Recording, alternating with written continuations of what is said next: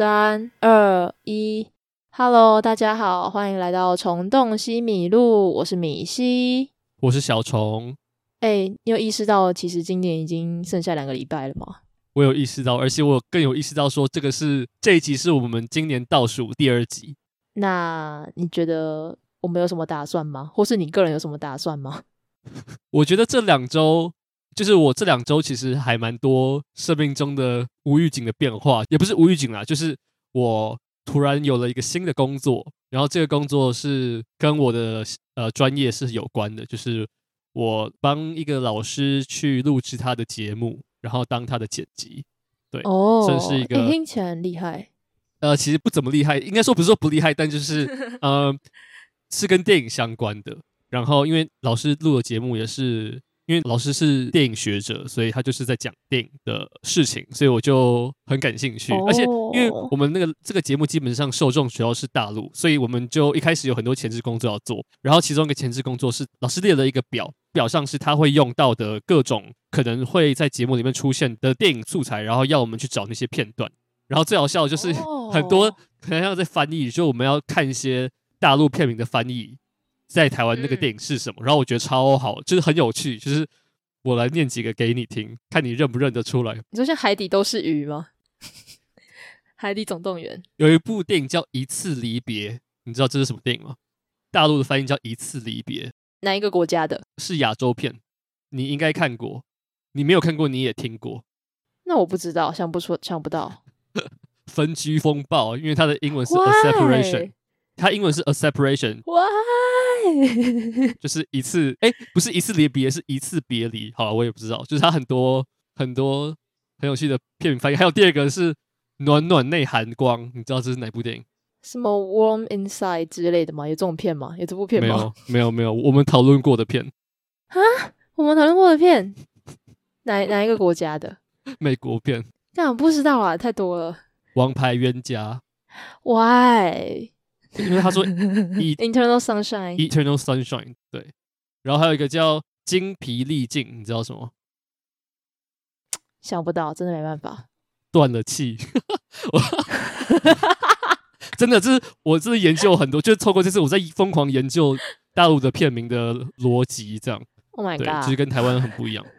精疲力尽听起来超难看的，可是很，很没有艺术感诶。可是就是很戳到重点啊，就是。很直当了断这样，可是就就很感觉就很难看，很好笑啊。对，另类的创意。对对啊，哎、欸，那这个工作是老师自己找你的，还是你去应征？老师找我的，老师找我的。哦，对，所以是你的系上的老师吗？还是？对，但这个这个节目不属于系上的规划，就是这个这个工作跟系上没有多大的关系。这样，然后这是个中长期的。计划就是他会录到每一年的不知道几月，但他就不是像你这样是很久的这样。但我觉得就是一个过渡期，当兵前也没有人敢用你，因为你随时都会抓过去，对，什么都没错没错。所以刚好有这个还蛮还蛮开心的。对，这算是一个短期的约聘吗？算约聘吗？我觉得希望是还是 case by case。说难听是短期的约聘，说好听点就是认识人脉的机会这样。哦，这也不错啊，反正这行感觉就很需要人脉，对，应该吧？嗯，对啊。那你呢？你你最近有什么新鲜事？我没有什么新鲜事，真的真的，我跟你讲，社社畜的生活就是这样，你是除了上班之外，然后回家可能看个影集，然后可能跟朋友聊个天，或者是吃个饭，然后假日我就是。依然在看电影，然后看影展。哦，我觉得我可以分享一下，我今天去国影中心看了 Chris Marker 的影展，然后我今天看的是第五级别，然后这是我看他的第二部片，第一部其实是短片，就是题，我不知道你有没有听？哦，我我我只有看过题，你有看过？对，就是很厉害的一部片。然后今天看的那一部叫 Level Five，就是第五级别，它真的蛮，我觉得还蛮硬的。蛮难的，就是他在讲，也是讲战争，然后是在讲冲绳的一个战争，就是日本二战左右时期的那个事件。然后他蛮特别，是他有结合一些网络跟科技的一些什么游戏呀这样的元素，就是一个很特别的片。然后，所以它是纪录片吗？还是它是它是什么类型？算是纪录片，它就是有放呃，它有放那个大岛主的一些访问的片段，然后还有一些呃，算是影像的那种 archive 吧。哦、oh，OK，对 archive，对，然后但它有些又有点像剧情片，就是它有一个小说家，然后他一直对着镜头讲话，就是真的是一个蛮特别的片，但、oh. 我不知道怎么定义它，然后我觉得蛮硬的，但很特别，很有创意。蛮厉害的，剪接的部分，所以你推咯？我算推啊，但是看的时候精神真的要好。我中间有 一一度真的快睡着，我旁边的那个真的睡着，然后他连映后都在睡，就是看的会蛮累的，但厉害啊！之后还有场次吗？有啊，我买了，我全部都买了，全看，帅吧？很硬诶，他下礼拜那部叫《红在革命蔓延时》，然后有三个小时。哦，我我有听说，我有听说，我知道那部是三个小时，嗯。对，反正我还是会想办法去看，因为我都买票了。没错，就是这样。OK。哦，就是希望我的生活可以多彩多姿一点。呃，好，好啊，好啊。那我们是不是应该进到我们的提问箱环节？好，好。那这一次的话，依然是四个。哎，我发现我们的人数真的都是四个，哎，就从以前到现在。没有，上礼拜有六个。可是只要隔两周录音，好啦。但我觉得基本上基本就是会有四个。好，嗯，第一个是 Elisa，应该是我朋友吧？他说，如果要看电影跨年的话，会看什么片呢？小虫，你觉得呢？呃，是指说，如果我今天要跨年，就是我要从十月三十一号晚上跨到一月一号清晨，然后我必须看一部电影，我要看什么？是这个意思吗？就是，或是你跨年夜，你不一定要跨到。那个 一月一号，反正你那天会做什么？你你晚上适合看什么？我跨年从来不会想要看电影。为什么？我跨年只看电影耶。就平常都在看电影了，跨年这么特别的时间，为什么还要再看电影？跨年就是要看特别的电影啊。好，如果如果我一定要看一部电影的话，你先回答，你先回答，我想一下。我前两年都是看电影。你前你前两年各看什么？我前我前在家看。你的名字，然后一个人吗？没有啊，跟跟跟别人哦，跟朋友。去年是看《彗星来的那一夜》，非常的不适合，哦、非常不适合。看完会开始怀疑自己的人生，这样。对，我到底有没有在跨年？我我跨了这个是真的是今年吗？我在哪个时空？我想起来，就是我跟我，因为我我有两个弟弟，然后我还在读高中的时候，然后我每年跨年的当天。下午或是前几天都会固定看一部恐怖片，但自从就是我读大学之后，家里就不会随时都会跨年都会随时都有人在，然后这个传统，这个传统 不知道算不算一个传统，就就没有继续了。但我们之间都会看一部恐怖片，这样。为什么是恐怖片？很特别。因为因为其实我觉得是这样子，那个逻辑是跨年是一个很有需要一个很有氛围的，对我们家来说是一个很有氛围的时节，因为我们。跨年我们家有个传统，就是我们家会煮火锅，然后我在我们家吃。然后因为我们家的窗户看得到一零一，所以我们就是吃完火锅会去顶楼看烟火，所以是一个气氛的凝聚。所以需要一个恐怖片把大家的那个氛围先把它聚在一起。好，我不知道这样讲会不会很怪，但就是我觉得看恐怖片会有一种向心力的感觉。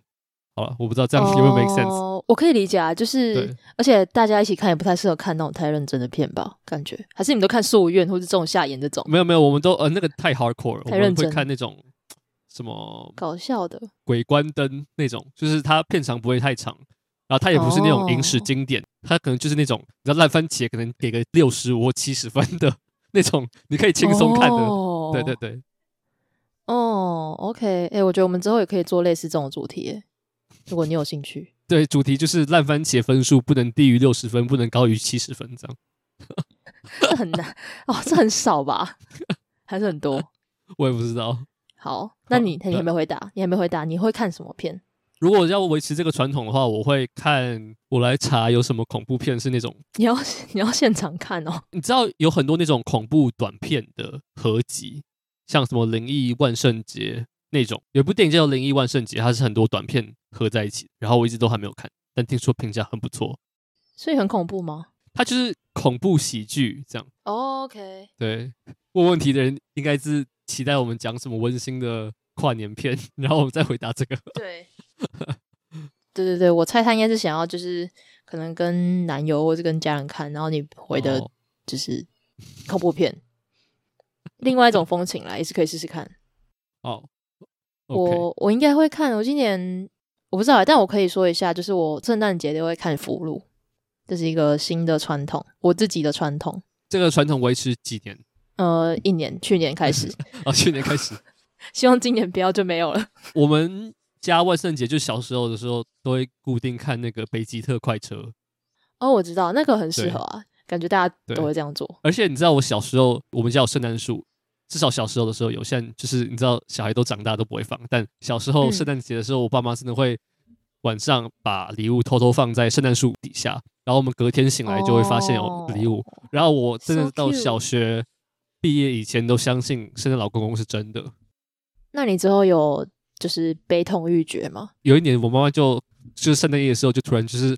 郑重其事跟我说：“哎、欸，你知道，其实你知道那个礼物都是我们放的，然后有种就童年崩溃的 的感觉。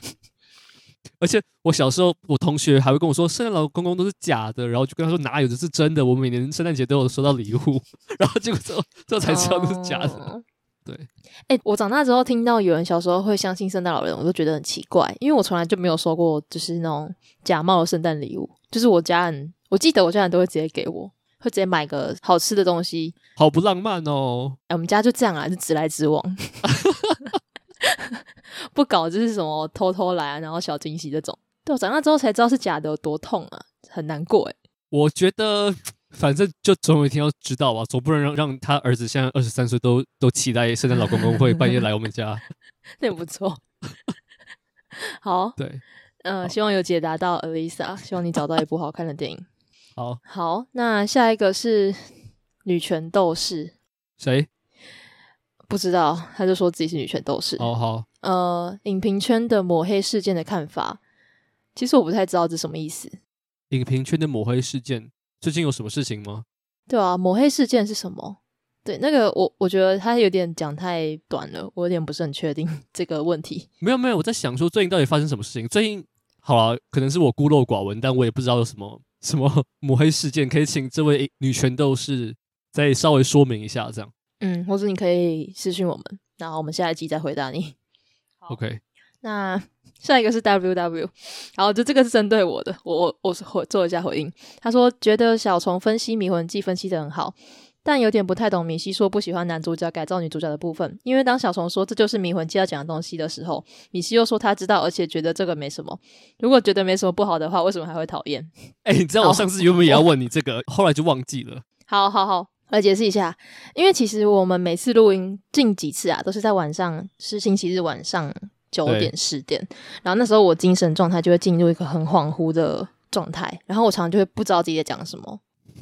尤其是因为《迷魂记》，就是《迷魂记》，我已经是就看完当下，其实没有什么深刻的印象，所以我就是有点会让它渐渐的淡出我的记忆。然后那时候我的状态又很差，就很想睡觉。然后我录到后来，我已经没什么东西可以讲了，所以小虫讲什么，我就是哦，对对对，我也觉得好像嗯是这样。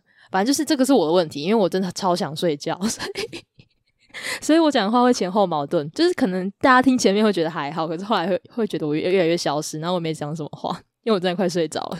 所以你对对，这是我的问题。所以面对这个 这个男主角改造女主角，你到底是怎么？好，你现在可以 可以，我现在来来解释一下。对对对，你来讲一下。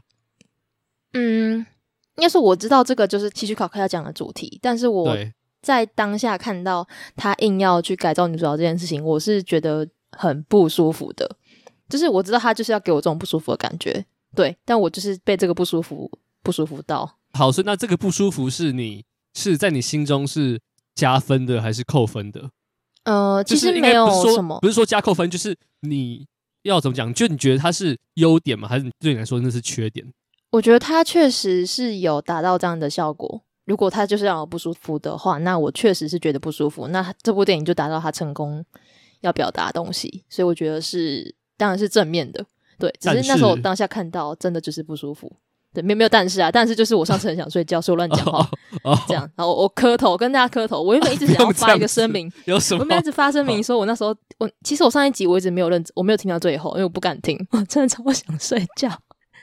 然后今天今天我会努力撑住，嗯，好。哎、欸，说到这个，这周不是有那个，不是这周，上一周不是有那个 Spotify Wrapped 吗？对啊，对啊。然后最好笑的是，我跟米西的那个 Podcast 排行榜，传统性名度都是排在我们的第五名，然后前面都是别人的 Podcast，自己的都没有在听。至少至少第五名。哎、欸，可是我觉得我情有可原吧，因为我录完一次，然后我剪完一次，就等于说我已经听了两次了。啊，没有啊，我跟你聊的时候，我就知道我跟你聊什么了，哦、我为什么再听一次嘞？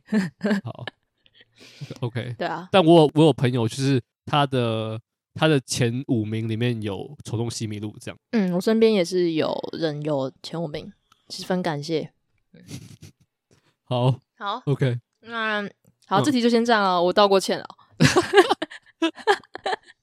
好、啊，我会努力努力醒着。最后一个人是嘿，就是嘿，嗯，hey. 他问说：“我对你们来说，什么是好电影？”哦，这好大哦，大灾问呢？怎么回答？好，你先回答。他说：“他说什么样是好电影？是他是说什么样是好电影，还是什么样？他的他具体你再讲一次。”他说：“对你们来说，什么是好电影？”我我自己拆解这个问题，他应该说：“呃。”一部好电影具有什么样的要素？好啊，所以你先。嗯，我觉得，哦我觉得是，其实我一直觉得最重要的一点是，它必须要让人家有共感，就是观者要有能够有共鸣。就算今天是一部商业片好，但它如果能让某些人有共感，那他对那个人来说就是好电影。但我觉得没有客观的什么叫好电影、烂电影，一定也会有人，嗯、一定会也会有人认为《迷魂记》很烂，或是《大国民》很烂，一定有。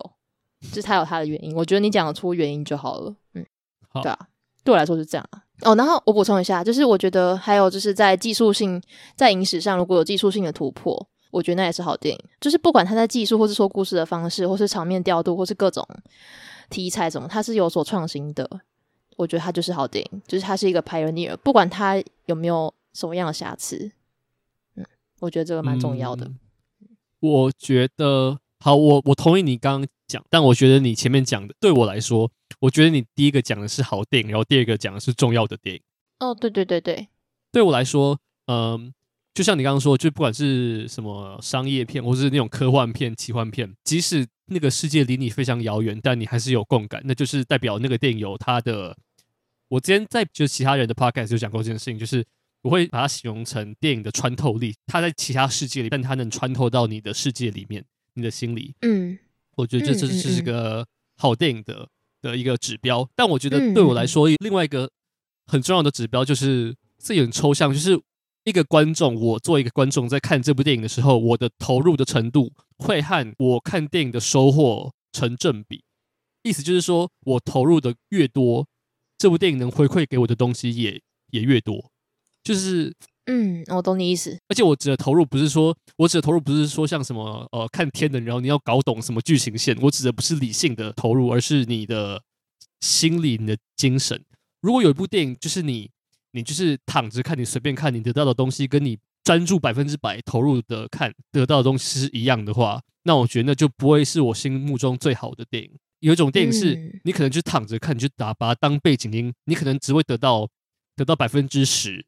但如果你投入一点看的话，你可能就会觉得哦，原来这个电影有百分之二十、三十、四十逐渐在增加。然后这跟商业片、跟文艺片或是大成本、小成本的电影那个是没有关联的。对，嗯嗯嗯嗯嗯，我觉得你讲的蛮好的，蛮有道理的。我觉得我先讲一下刚刚那个，我说我觉得好电影跟重要的电影，我觉得你刚刚讲那个有帮我就是分清楚界限。对，然后嗯。呃我觉得有时候看有某些电影，就是我觉得没办法那么聚精会神的去看，就是我会慢慢的有点抽离，就是你懂吗？就是某些电影时候，你会让你觉得我一开始可能很专注，但后来就是我注意力会飘掉。但我觉得这个跟个人也一定也有关系，就可能自己的精神状态。然后，但是我觉得有一部分也是那个电影有没有足够的吸引力，就是你刚刚讲的穿透力，有没有办法让我是完全进入到他的世界？但是我也不觉得就是。他今天没办法那么吸引我，他就不是好电影。可能只是我纯粹没有办法那么专注，或是那么大的心力去投注在里面，嗯、就很像我今天看的那一部一样。就他真的看的是一部非常耗神的电影，看完会觉得有点精疲力尽，就是第五级别。但它对我来说也是好电影。好、嗯、，OK，对，大概是这样。那我们的提问箱就到这边，就换你的 Q&A。好，我来跟大家分享一下我们这次在 IG 问的两个问题。因为上一集录制的时候金马奖刚颁完，然后我就在问大家说，对今年金马奖颁奖的结果，你觉得？我开了四个选项，一个是第一个选项是颁奖结果很满意，第二个选项是有些部分不太满意，但整体来说还算喜欢。第三个是有些部分还行，但整体来说不太满意。然后第四个是到底在搬三小这样。然后最多人投的是有些部分不太满意，但整体来说还算喜欢。然后。很喜欢，就是最满意跟到底在搬三小的同样的票数，然后再来是有些部分还行，但整体来说不太满意，占最小。你会投哪一个啊？如果是你的话，因为我真的没有很关注今年的金马，哦、然后我看的金马也没有很多，但我知道蛮多人，诶，但我基数也不够，我观察基数也不够大。就是我知道有些人对某些奖项颁的不是很很开心，嗯、但我觉得就我来看好了，就是我觉得智齿。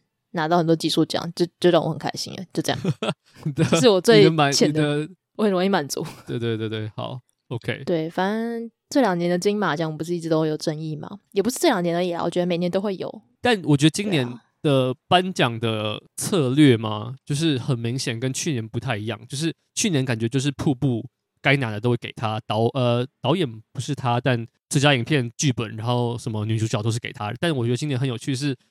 就是每一个奖，就每个电影都会拿一些基本的奖，但不会有那种一面倒的趋势。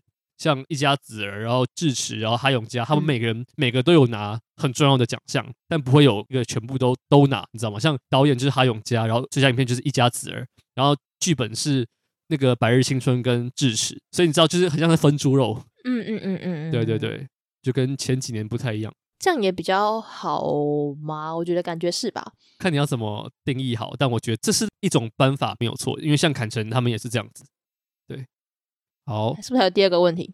对，还有第二个问题是你上次问的问题，就是你心目中最完美的荧幕情侣。然后有个人回答：控制里的 Nick 跟 Amy。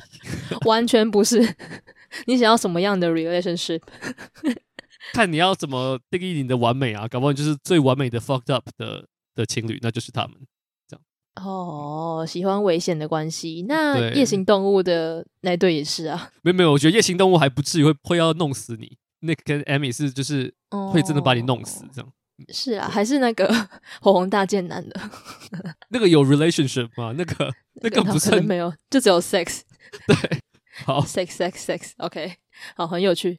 第二个人回答是色下罗南跟甜茶，我不知道他在讲哪部电影，应该是他们吧。或是熟女鸟，但熟女鸟完全，我觉得他们有点像是，呃，年纪比较轻的，就是里奥纳多跟里奥纳多跟那个人啊，忘记叫什么名字，凯特温斯雷，凯特温斯雷，对对对对对对，对，就是他们是他们的演出一直都很有火花，对，特别是跟提摩西，能跟提摩西有火花火花的人真的是不多。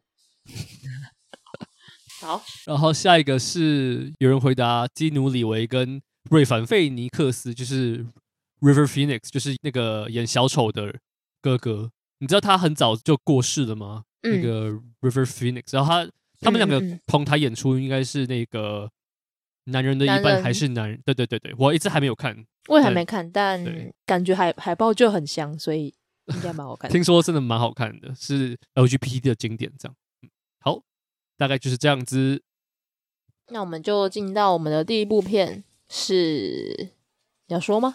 驴呃不是，如果驴知道，你知道你现在你的赖头贴，你今天的赖头贴是那个那个驴子，然后我今天跟你对话就有一种有，一种奇怪的感觉，就是我在跟一只驴子讲话这样。然后我应该会很固执吧，就是不牵都牵不动，因为我觉得那个驴子真的太可爱了，嗯、所以我才换头贴。你知道它其实是六只驴子演的吗？哎、欸，其实我看不出来，但我看到这个报道，对我也看不出来。我是在那个 roll card 的时候才才看到有有六只这样，所以其实就是驴子的取代性是很高的，有点难过。而且你知道，我今天原本要补那个驴子巴达萨，就原本我今天看完那个《南国再见南国》之后，然后原本要补，但我后来没有时间，就真的没有时间。嗯、你觉得这部电影到底哦？前情提要一下，就是驴子巴达萨是。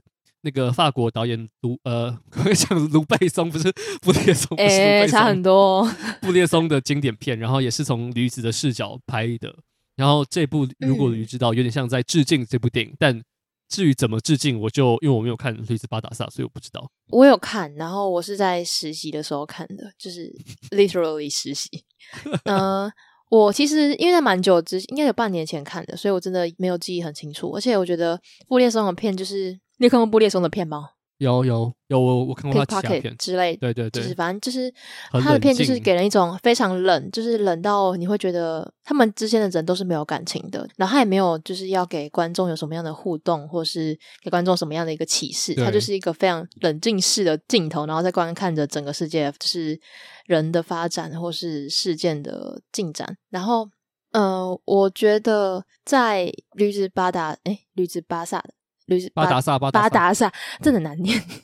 驴子巴达萨的这部片里面，他用驴子的视角，但我觉得还是相当的客观跟冷，不是客观，就是很冷静，还是很冷。就算他已经换了一个视角，他是用驴子的视角，嗯、不是用人。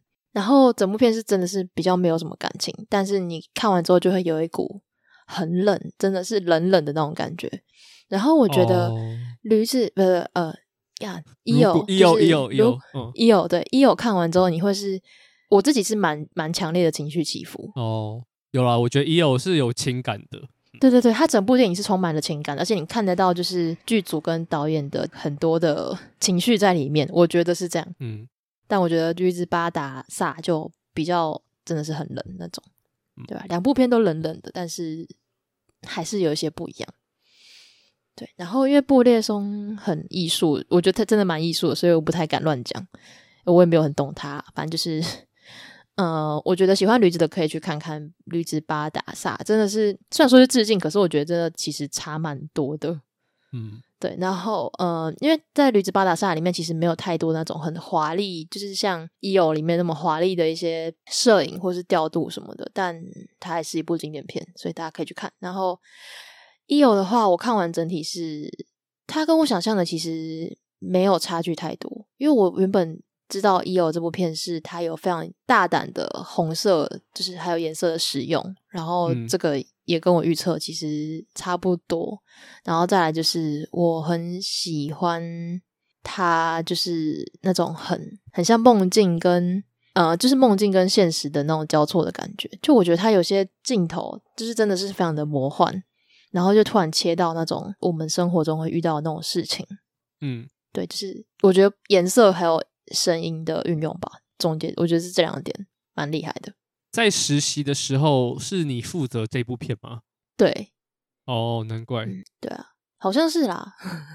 对，我那时候也知道说这部片是蛮实验的，然后很多很蛮前卫，也不能说前卫，但就是蛮多挑战一般传统电影叙事的的手法。然后我其实觉得看完这部电影也跟我想象中的蛮接近，但我觉得在看电影的时候还是常常会给我一些惊喜。就是这部电影在，嗯，我不知道那算不算超现实，应该说在实验性跟写实之间的转换，其实还蛮有趣的。就是你随时能感受到，就是人类对这个驴子的恶跟善，这可能是写实的这一面。对，但你也能感受到。我觉得导演用那个红色好，其实我我老实讲，其实我到现在还是在思考说，那整段梦境到底实质上是什么意思？就是我到现在还没有一个标准的答案。嗯、但我觉得就是导演利用那一段呢，跟其他颜色就强烈颜色的运用来表现跟人类不一样的另一面，就是大自然的那一面。这样，对我觉得还蛮有趣的。嗯然后，对，哦，我先讲一些技术面的东西，就是这部片的摄影真的很厉害，真的美色美到爆炸。这部片的那个摄影是那个没有烟消的爱情的摄影师，嗯，对，所以我难就是真的是难怪，而且他有些他有些摄影的构图真的很厉害，就我很喜欢有一段是 E.O. 被装到一个车子，然后他要被运走的时候，他一段是他拍 E.O. 往窗户外外面看。然后就一群野马在外面跑，嗯、然后我就觉得这个也太厉害了吧！嗯、就是就是这个导演是怎么安排的？就是你要有你要有 E.O. 向外看的这个动作，你要先驯服这只驴子，然后你还要在镜头外面让那些马在在在正确的时候跑在正确的速度上。嗯、对 对对对，嗯。然后我觉得还有一个蛮让我印象深刻是，它其实里面有很多就是从呃俯拍的镜头。就真的是政府牌，就是往下看，包括那个马，你还记得有一个是在马，那是马场还是马厩那边？就是有一只马一直在马厩被赶，就是被赶着跑，然后就是被逼着要跑。白色的马吗？呃，不是，就是他他他那时候画面是红色的，反正就是一直被逼着转圈圈，然后一直跑，一直跑，不能停下来。有印象吗？好，你可能没印象，算了。我我没有最近才看，但至少还是要一点印象。你说在那个大梦境的那个里面，对，就是红色红色的画面，嗯，然后有一只马在跑，对，一直跑就一直跑，然后它那个是俯拍的镜头，然后另外一个我印象很深的是，就是那个海，就是波浪在后面那一段，嗯，对，就是我觉得就是很我觉得很壮阔、很壮丽的那种感觉。你知道那个时候我在买金马，因为这部片在金马影展有抢先放，然后我那个时候买票的策略就是有在院线之后要放的，我绝对不会先买。然后结果这个电影在院线的厅都很小，所以我就很后悔没有在泰坦厅看这部。嗯，因为有读一些有在泰坦厅看这部的人都觉得超级壮观，就是那个应该是蛮享受的，应该是蛮享受的一个一个体验，这样。对对啊，我昨天是去真善美看，就是比较小一点。我也是在真善美看，因为不然真的太远了，跑到南港还是什么的，没办法。好，Anyway 回来哦，我觉得声音乐的使用也还不错。虽然我有看到有些人觉得说，就是觉得太多用音乐去影响情绪，但我自己是还蛮 buy in 这一点的，因为我本身就很喜欢电影中的音乐。但我觉得他的音乐不是给我一种。他的音乐还蛮前卫的，他是有那种很嗯很电子的感觉，所以他不是要让观众制造那种对女子的怜悯，不然他会播那种很悲情，然后女子被打，然后就播，就他不是走那个方向，所以我觉得对，不是。他给我的感觉反而是一种，我觉得很有趣，是他给我一种感觉是更脱离更脱离这只驴子的感觉，而且这是个赞美，原因是因为就是照理来说，这个电影是跟着驴子的视角，所以他的音乐如果是要配合这个剧情，应该是播一种。可以体谅这个驴子，或者是更接近人性的一些温柔呃忧伤的音乐，但他的音乐反而是一种更抽离的感觉。我不知道这样讲，嗯，有没有 make sense？就是他的音乐反而是给我一种离这个生命更远的一种疏离的感觉。但我觉得这个做法是，嗯、我觉得哈，这是我自己的解读，就是这部片的手法跟这个音乐也包括在内，就是他给我一种感觉是这个驴子只是一个代表。然后他用其他手法把我们观众从这个驴子抽开，抽开不代表说我们不关心他，而是我们把视野放在更辽阔的一些位置，嗯，让电影展现出，就是除了这个驴子之外，其实世界上还有很多动物或生物都是有类似的体验，对，嗯。然后呃，我记得音乐有一项有一段印象蛮深刻的，就是它是呃有一个很像钢琴乐的钢琴的音乐，然后之后突然转变到那种很前卫，然后有。就很凶，比较凶的那种音乐。对对对对对，那段我也蛮惊艳的。就是我觉得它总的来讲，我觉得这部真的是一个就是视觉跟听觉都非常的震撼的一部片。对，嗯。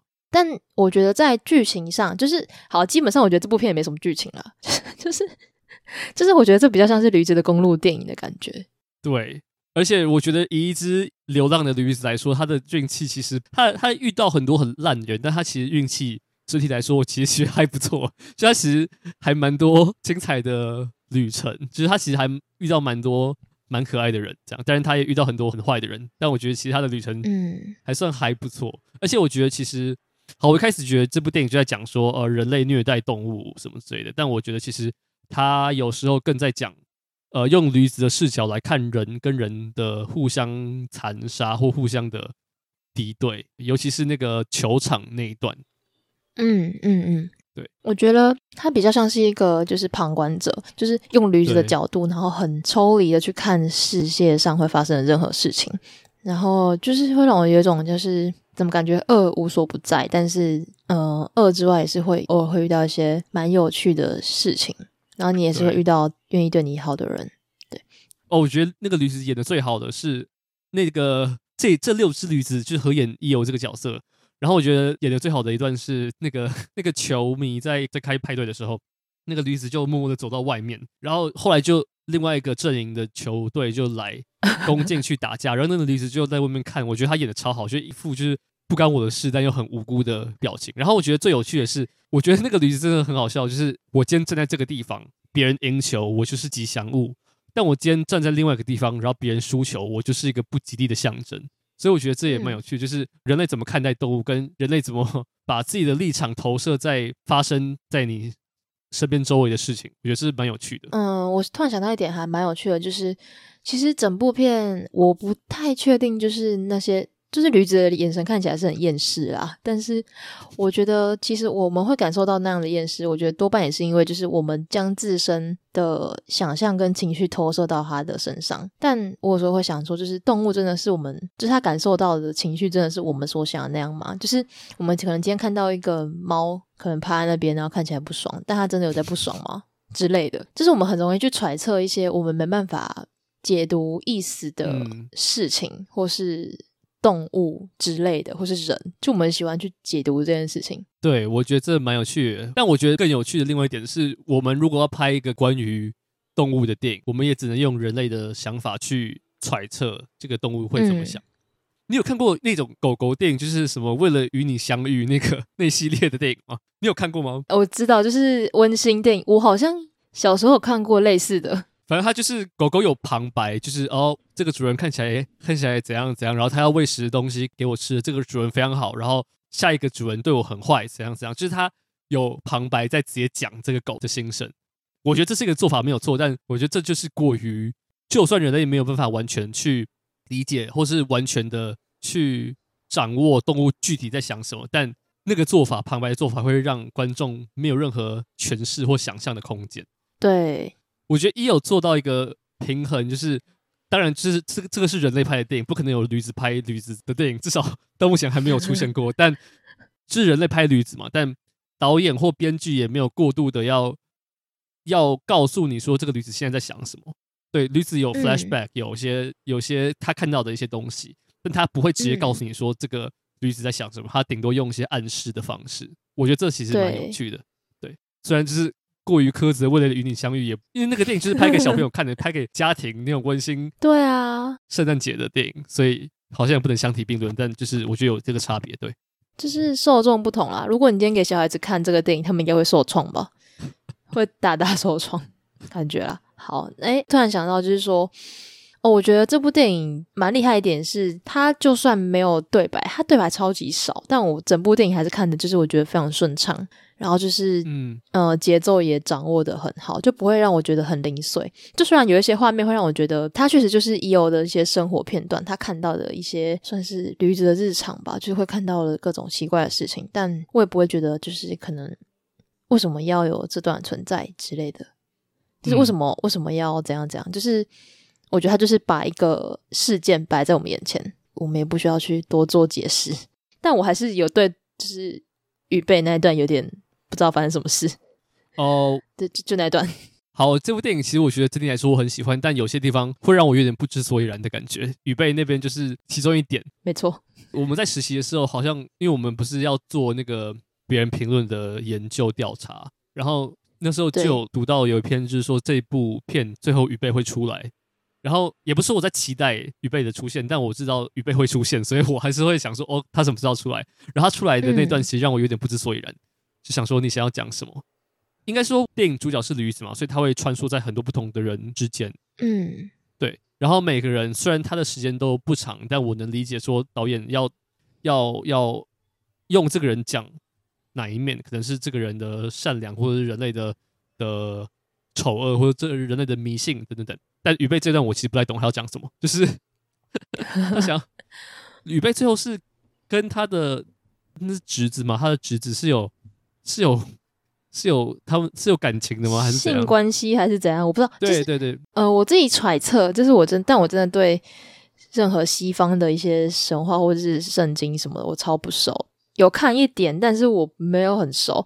然后我在猜，就是好像那个侄子，就是那个收留 EO 的人，不知道看到哪里看到有影评有写，他说他好像是一个假先知。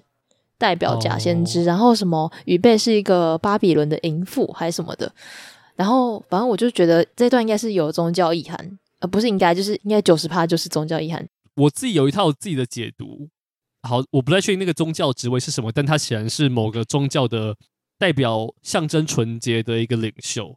然后在宗教的观念底下，就是人类要善良，人类要纯洁，我的好，这是真的是我的揣测。我在想说，他代表这么善良，但他其实是跟自己的姑姑吗？还是那个到底算什么？反正就是跟预备有通奸这样，然后就是象征着说人类，嗯、因为通奸这种事情是感觉是很野蛮的、很原始的，像动物才会出现这种事情，所以其实人跟动物其实没有太大的差别。这样子，我猜啦，我猜 绕超一大一圈的，但这就是过度解读啊！影评就是在专门做这种事情，对对对，我觉得是这样啦。但我觉得，就是这部电影的确有很多段，我相信导演一定有他的安排的用意，但我没有很 get 到。就像是那整段梦境，就是我看的时候，我觉得超级震撼。但我到现在还在想说，嗯、因为他不是用红色。在电影里面很强烈吗？我在想说，红色的意涵到底是什么？是、嗯、是危险吗？还是这到底象征着什么？我一开始还以为那个红色是指说是 EO 的 POV 主观镜头，但显然不是。我在想说，就是那段梦境是不是在想说，它不是飘在空中吗？它飘在空中，友谊在很多地方。还有绕过河流什么之类的，是不是在想说，对对对，他也有是向往自由的感觉，他的精神其实是飞在很远的地方，即使他的肉体被嗯困在某个地方，这样嗯，对，我有在想，但是红色那边红色的滤镜还有一段是有一个像机器人的，对，那一段我也是有点犹豫，蛮特别，但我不太确定他的用意。我个人解读是用意有两个，第一个是那时候 EO 不是腿被打断吗？哦，对对对，他要拍一只驴子腿被打断，但他不能真的伤害驴子，然后他又不想要做 CGI，所以他就用一个东西来借代。我就是第一个。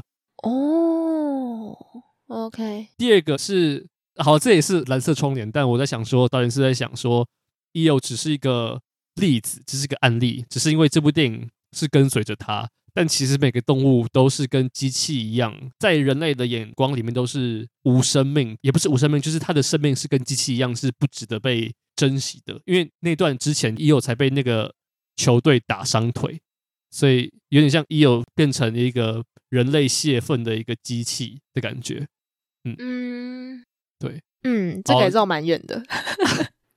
如果有观众有什么想法的话，也可以跟我说一下。这就是一个挑战你想象力的一个 电影，你要自己想办法。对，但当下我也不会觉得就是莫名其妙，我不会觉得莫名其妙，我只会觉得哦，好酷哦，就是怎么想会怎么会想到把这段塞进来？嗯，就是不会有莫名其妙的感觉。我觉得甚至有可能是这些片段都不是在理智上的 make sense。就它是属于，它不是属于故事上的东西，它是属于情境上的，它是属于氛围上的。对，我在看电影的时候出现那些东西，我不会觉得怪，我反而觉得有为这个电影加分的话，那就是一个好的安排。你，懂吗？它它不是个理智上的选择，它是一个情绪上的。嗯，就像做梦的时候，你不会知道你为什么会梦到那些东西。对的，我懂你意思。然后就是我觉得也是因为这样子，我不觉得《EO》这部电影它有多么。就是可能会觉得它有什么深刻的哲学思考或是内涵，但我觉得其实这部电影比我想象中的更直接。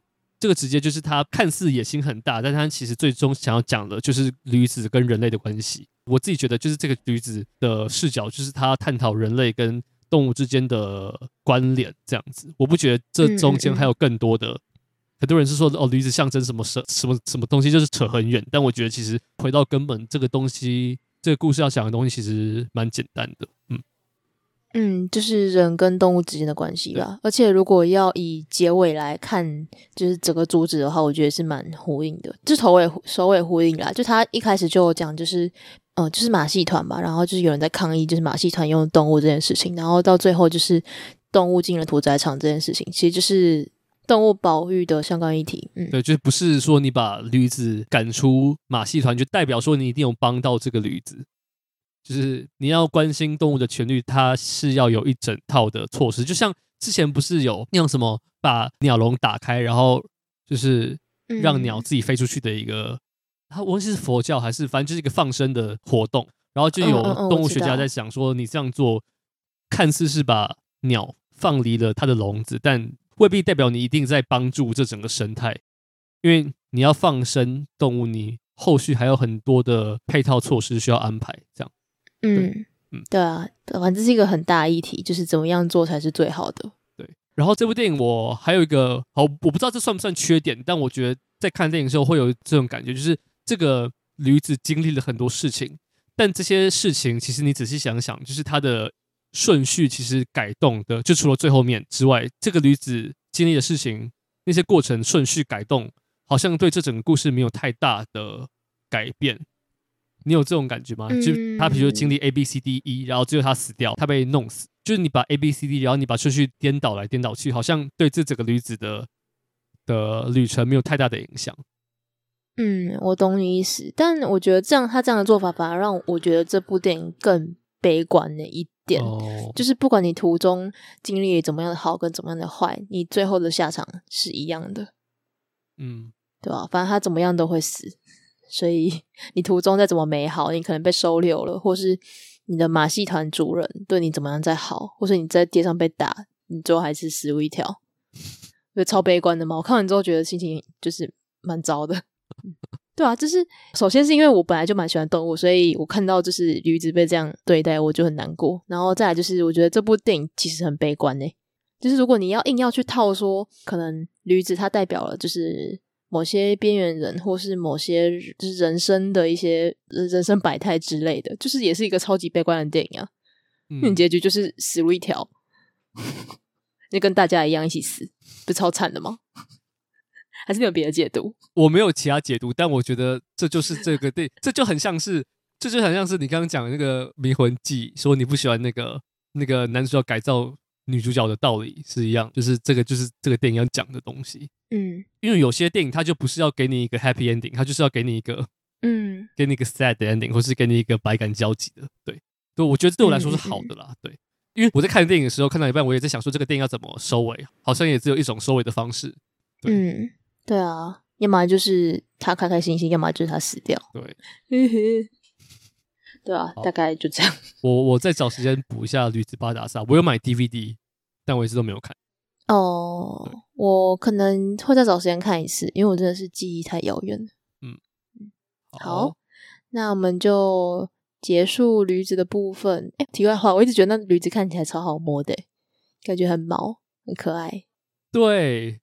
而且我觉得它是一个真的驴子，它不是那种迪士尼的，因为迪士尼的驴子都不是迪士尼的，不是驴子，它的各种动物都会驴子都会女人化，就是它的毛发都会把它弄得扁平，然后它眼睛很大，然后什么很大，然后就是对对，对，对，对啊，然后就觉得这部电影厉害，就是它能在写实的驴子的样貌里面，让你感觉出它有一些温度、一些情绪。对，嗯，对对对，而且这个驴子就是看起来真的就是很固执，然后又胆小。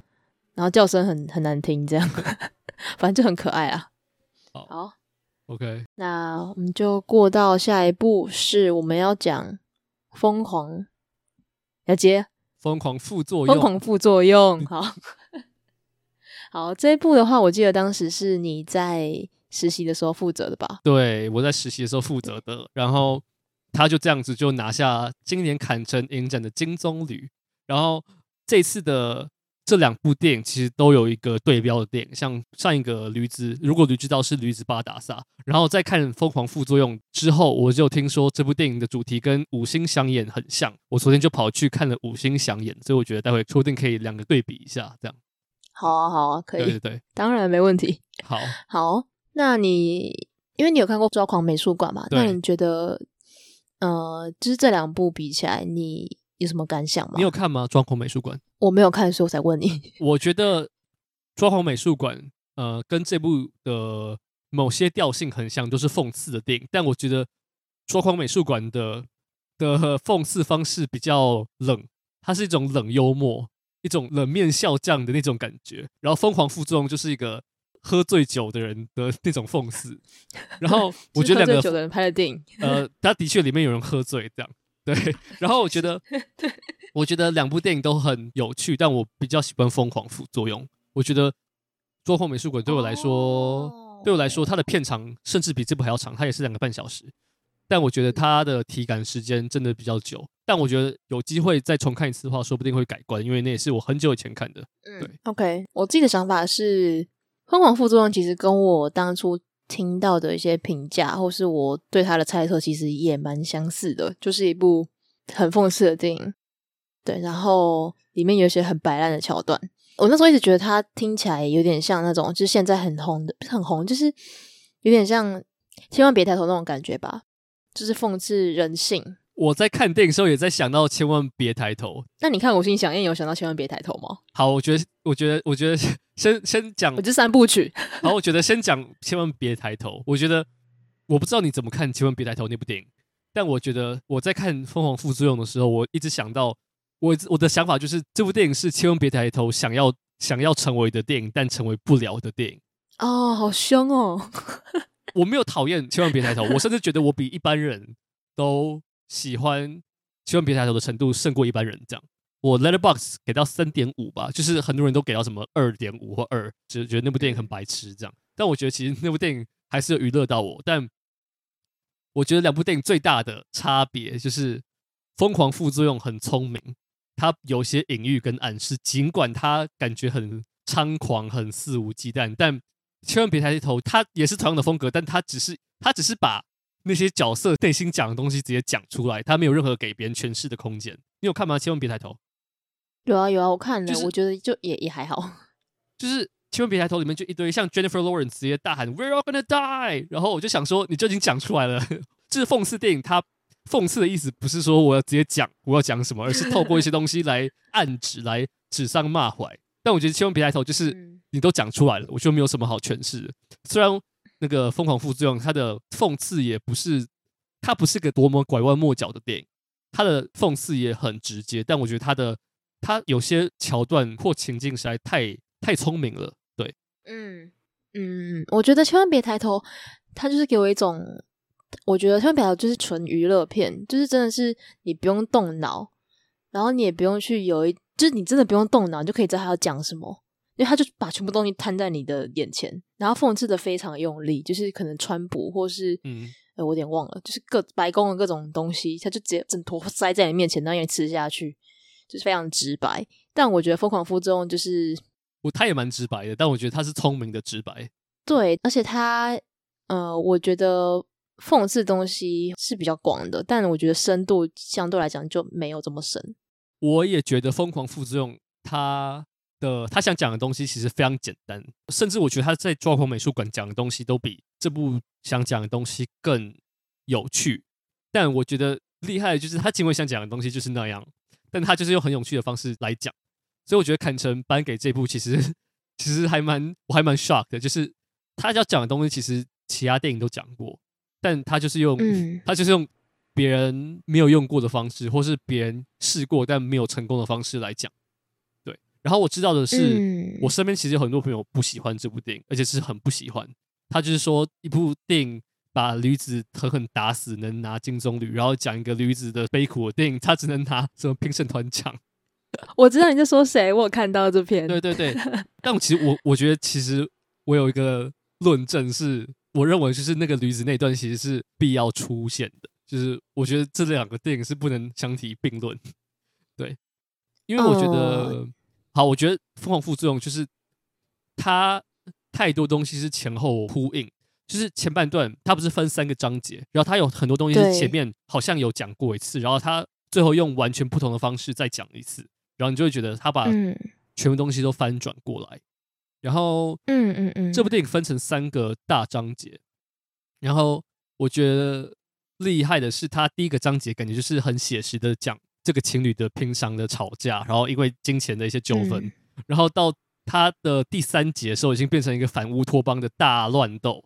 他的那个疯狂或荒谬指数是逐渐在增加的，就是他的疯狂不是一下就变得好像就是飞到天外，它是逐渐在增加，所以让你觉得说一切的发展都是合理的。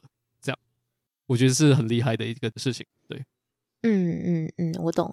哎，我那时候看完的时候，我是觉得。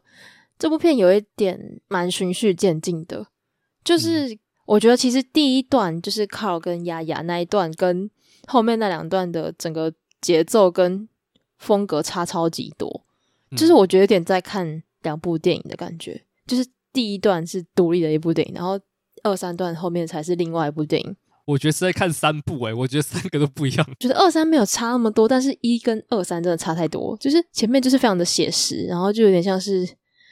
怎么讲？就是没有那种很 drama 的场景，对，对，但后面真的就是非常的疯狂。对，就是我觉得有点电影到了某个段落，我应该知道讲什么，可以可以直接讲出来吧？我可以讲，那个就是那个开始船开始摇，就是你发现摄影机一直在摇的时候，嗯、就那段开始就突然变得非常的 疯狂。哎、欸，我觉得那个摇是超好笑啊！就是 就是我还记得，就晚宴还没开始，就是大家不是要走进那个吃饭的地方，然后那个船长就要跟每个人握手，然后那个镜头就看那那个 Woody Harrelson 在那边晃来晃去，我觉得真的超好笑。对对对对对对对对。我 只是我是在电影院大笑出来，就那一段我笑了很久。就是你说就是那个进去前还是呕吐开始？呕吐开始，就是那一段很疯狂的时候，然后就是开始一顿狂吐，然后 还有最后那个。富婆，富婆，她在浴室里就是上吐下泻，对，被拉着马桶吐的时候，被撞来撞去，我觉得超级好笑。我就真的笑到我笑超大声，我觉得超级好笑。哎、欸，那我问你，你觉得那个 Woody Harrelson 的那个船长，他是故意的吗？嗯、他让这件事情发生是故意的吗？还是他是真的喝醉酒？哎、欸，我觉得他是故意的。我也觉得他是故意的。我也觉得他是故意的。我觉得他应该看这些死有钱人很不爽很久，因为他就是对他每天他每天都在载这些有钱，他有一天真的受不了。对对对对对，然后他就是在那个仓房里都不出来，然后出来之后，还我看到他吃汉堡，我觉得超级好笑，就是让我想到五星想演嘛。对对对，我觉得这部片真的很多很有趣的，就是一些就是他驴子那一段就让我想到驴子，然后他那个吃汉堡那段就让我想到五星想演，我觉得超级好笑，就是很莫名其妙。而且我觉得，我觉得他是故意的、呃。我觉得很有趣的是，大家在吐的时候，他不是在跟那个卖屎的那个 饲料大王在聊天。然后我觉得很好笑的是，饲料，我记得饲料大王他是俄罗斯人嘛，对不对？嗯，他是俄罗斯人。然后船长是美国人，好像是美国人。对，然后重点是这个饲料大王是俄国人，但他是资本主义的。然后对对对，然后美国人的船长是共产主义，所以我在想说，他让这件事情发生是有种在解放。人人平等这件事情的 一种极端的 做法。对对对对对，哎、欸，你这样讲蛮通的，就是如果照你这样推论的话，那之后他们被冲到无人岛上发生那件事情，其实就是这样子顺顺的，就是下去。哦、呃，对对啊，对啊，哎、欸，就是就感觉这个电影很有共产思维，但我觉得其实我觉得有这个东西没有错，但我觉得这个颠倒并没有偏袒任何一方。他第一段在讲男人跟女人，然后第二段在讲、嗯。某层面在讲资本主义跟共产主义，然后他二三段都有在讲穷人跟富人的界限。嗯，对，他有分很多不同的面向，嗯、但我觉得这个导演并没有偏袒任何人，他就觉得大家都一样烂，大家都是一团乱，大家都是智障，就是大家都很自私，然后贪婪这样。对对对，我记得他有一段是船长跟饲料大王在聊天，然后我忘记是谁讲那个马克思的那个名言，就是说我们要吊死资本家之前，资本家会先把绳子卖给我们。然后我觉得这个真的超好笑，嗯、因为这个就是在讲这个船上发生的事情，就是这个船上发生的所有灾难都是这群有钱人制造出来的。那个最后最后海盗来是用他们卖的炸弹炸的，然后也是因为有那个富人，也是因为那个富人请大家去游泳，然后食物才会烂掉，然后大家才会上吐下泻，就真的是他们自己在搞自己这样。哦，我觉得就是第二段的话讲完了吗？还是要继续讲第二段？看你啊，都都可以啊。没有，我只突然想到就是。我觉得他那个各种呕吐跟泄排泄物那一段，就是我我不知道会不会有人觉得这是那种很恶心，就是无聊当有趣，或者低级当有趣。一定有啊，一定有，一定有。但但我觉得超好笑哎、欸，我我不知道是我是我这个人太低级嘛，反正我就觉得我超白应这个东西。我觉得就是频率有没有对到，我真的身边有人觉得就是这部电影就是无聊当有趣，然后还还自以为有多聪明去入围坎城影展这样。但我觉得这是一个电波的问题，嗯、就是我觉得。我就觉得这部电影的痛调就是适合这件事情发生。就这部电影没有在演说哦，我有多么的你知道高深莫测，多么 pretentious，他、嗯、就是摆明了就是要把所有事情都摊在眼前这样。所以我觉得是对，是合理的。对对。然后我觉得，因为一开始其实他就是一部就男女之间在吵架，然后就是那时候完全没有想到后来会发生这种事。就是虽然我知道海报有那个呕吐，但是我不知道会这么疯狂。所以其实那段对我来说反而是一个。惊喜，就我没有想到我会在电影院笑得那么开心。哦、对，就是那场笑声真的是此起彼落，就是 那段真的太疯狂了。对，然后我我记得最后面那一段，其实我也蛮印象深刻的，就是那段也是在后面就是超级讽刺。嗯、呃，我觉得他就是不是那个人叫什么 Abigail？对，就是那个原本是在当船上当清洁工的那个女生，然后之后到了荒岛上，因为只有她会捕鱼，然后她会生火，她会做食物，所以大家就是叫她 Captain。然后她之后就是因为她有食物，所以她就可以掌管大家一切。然后她就开始叫那个 Harris Dickinson，是是这样念吗？那个男主角 Carl，对对对，他就他就看上了他，然后就开始 想要跟他。发生一些关系，然后就是卡罗也因为卡罗也因为他就是想要食物，所以必须这样做。然后我觉得这超讽刺的，因为基本上这个东西有点会像是发生在就是父系社会。就是如果你拿原始部落来讲好了，就是这个东西应该说原本如果是呃男女性别，就是像一般那样，就是可能今天是男生是船长，然后他为了就是要想要发生性关系，所以就是。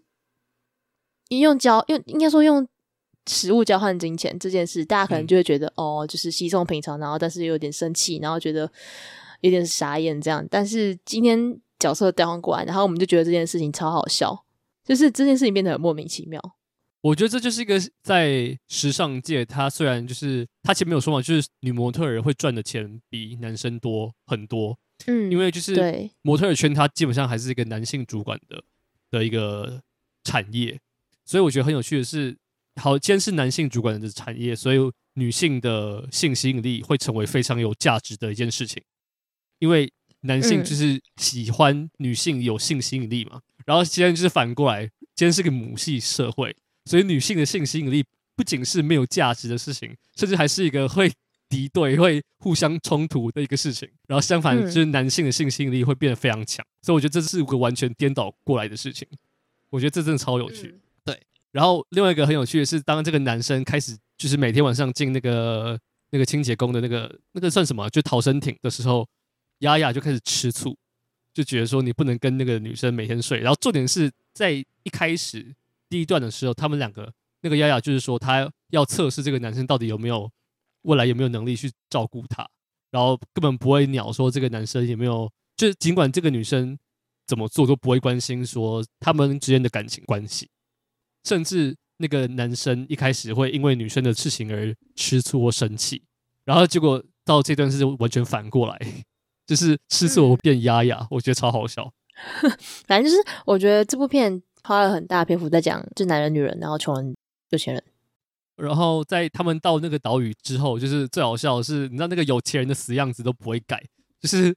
对，就我就懒，我就不会。你帮我，他们就坐在那边混吃等死，然后每天等人来喂他们。然后他们只要，他们只要稍微绕一下岛，他们就知道其实这个岛明明就是有人在上面的。对，他们就死都不愿意走，就是一个惯性。然后我记得那个饲料大王的老婆尸体被冲上来的时候，他做的第一个事情是把他的那个珠宝全部都先拿下来。对对对，那个真的蛮靠背，就是他边哭然后边拿下他的珠宝。还有手环，他真的很多前后呼应的东西。我还记得 Caro 他一开始在走秀的时候，他有说他之前的一个呃广告代言的记录，就是他有帮一个某个品牌的香水打广告。然后他最后、哦、对他最后来到那个岛上的时候，他在那个垃圾堆里面找到一个那个那个香水，然后那个香水对，但那个香水在这个岛上根本就没有任何的实际的效用，就完全没有任何价值。所以在不同的社会或不同的的互动族群底下，那些有价值的东西最后都会变成废物一样。我觉得这是蛮好笑，嗯、就是它前后呼应的东西真的很多。嗯，然后我觉得最有趣的是，他那时候有说，就是片中一直讲说什么人人平等，嗯、然后我觉得这件事情就是变成导演在嘲笑的一件事情，就他是用很。戏谑的态度在看待这件事情，就是讲出“人人平等”这句话，通常是过得最无忧无虑的那一群，他们才有办法喊着“人人平等”。对，对，我还记得是在前面第一场戏结束之后，那个 Carl 要去参加丫丫走的一场走秀的表演。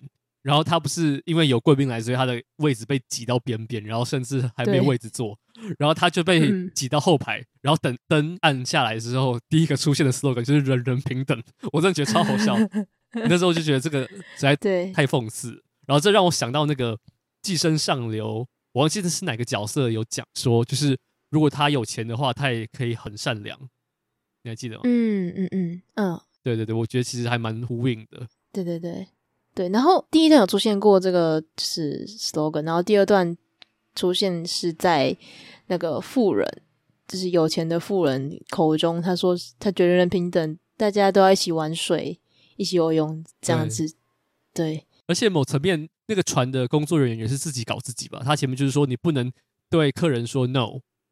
即使客人要叫你下去游泳，嗯、你也不能拒绝。所以最后就是所有的厨房人员跟工作人员都去下水 去玩水，就是因为他们不能拒绝客人。说 no，对对，我觉得很好笑。对，就在讽刺一群不会变通的工作人员。对，然后他们，我记得那时候他们一开始在开会还是什么的，然后就一直他们就一直大喊钱钱钱，money money money，你有印象吗？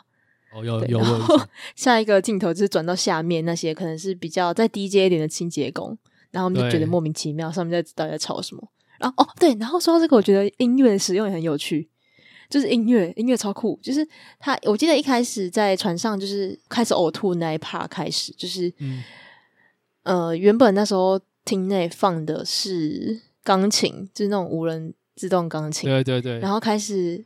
清洁工开始来了之后，就是清洁工戴上耳机，然后音乐开始变成重金属的音乐，然后我们就开始在刷那个呕吐物。刚刚我觉得这也超好笑的，就是 我我一直觉得，就是我觉得这有点刻板印象，应该就是说，我不知道我自己揣测，就是可能那种古典音乐或是比较优雅的钢琴音乐，都是一些比较 有钱或是过得很悠哉的人，就是他们比较有所谓的品味，嗯、然后在。欣赏的一些乐风，然后这种金属音乐通常都会被说，就是可能是我不知道青少年的，或是一些愤世嫉俗的人，或是可能教育没有这么好。对，就是它是次文化，它不是什么高雅的一些入流的音乐类型。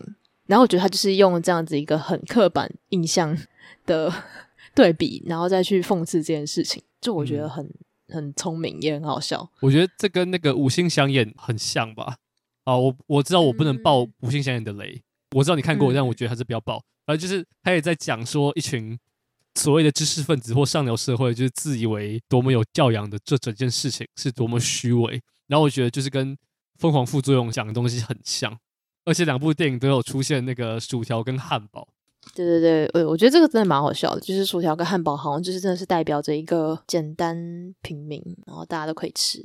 而且那个船长故意点汉堡，所以他已经知道那个海鲜都已经是不能吃的东西，都已经是烂掉了。哎、欸，真的是蛮，反正就就蛮有趣的。五星想演，但我个人对五星想演就比较还好。我觉得他反而要讲的东西对我来说有一点太多，有点失重。我知道我这个就是评论会比较是一个比较 偏少数的。对，unpopular 就是大家通常都会觉得说，就是五星响眼很讽刺或干嘛，但对我个人比较 get 不到。但我觉得其实这两部电影，好，我其实两部都蛮喜欢，我还是喜欢《疯狂副作用》多一点。但我觉得两部电影都在讽刺，就是我觉得两部电影都是告诉那个千万别抬头，讽刺电影到底要怎么拍。就是我觉得 他们都用很巧妙的方式在讲他想讲的东西，而且我觉得讽刺对我来说最重要的都是前后要呼应。就是你要讲 A，但同时你又要讲到 B，不然你讲到 A 的话，那就不是讽刺，那就是直接开骂，那就不是讽刺。对，我觉得疯狂副作用就是有做到这一点。然后我觉得另外一个很前后呼应的，就是不是有一段是他们觉得很饿在岛上的时候，所以他们就拿东西砸死那个驴子。然后电影的最后面就是那个清洁工要敲死丫丫的时候，他也是用同一个动作由上往下敲。所以我觉得这其实在，嗯、就也有呼应到吧，就在讲说。人类为了要生存，他也是无所不用其极的想要消灭对方。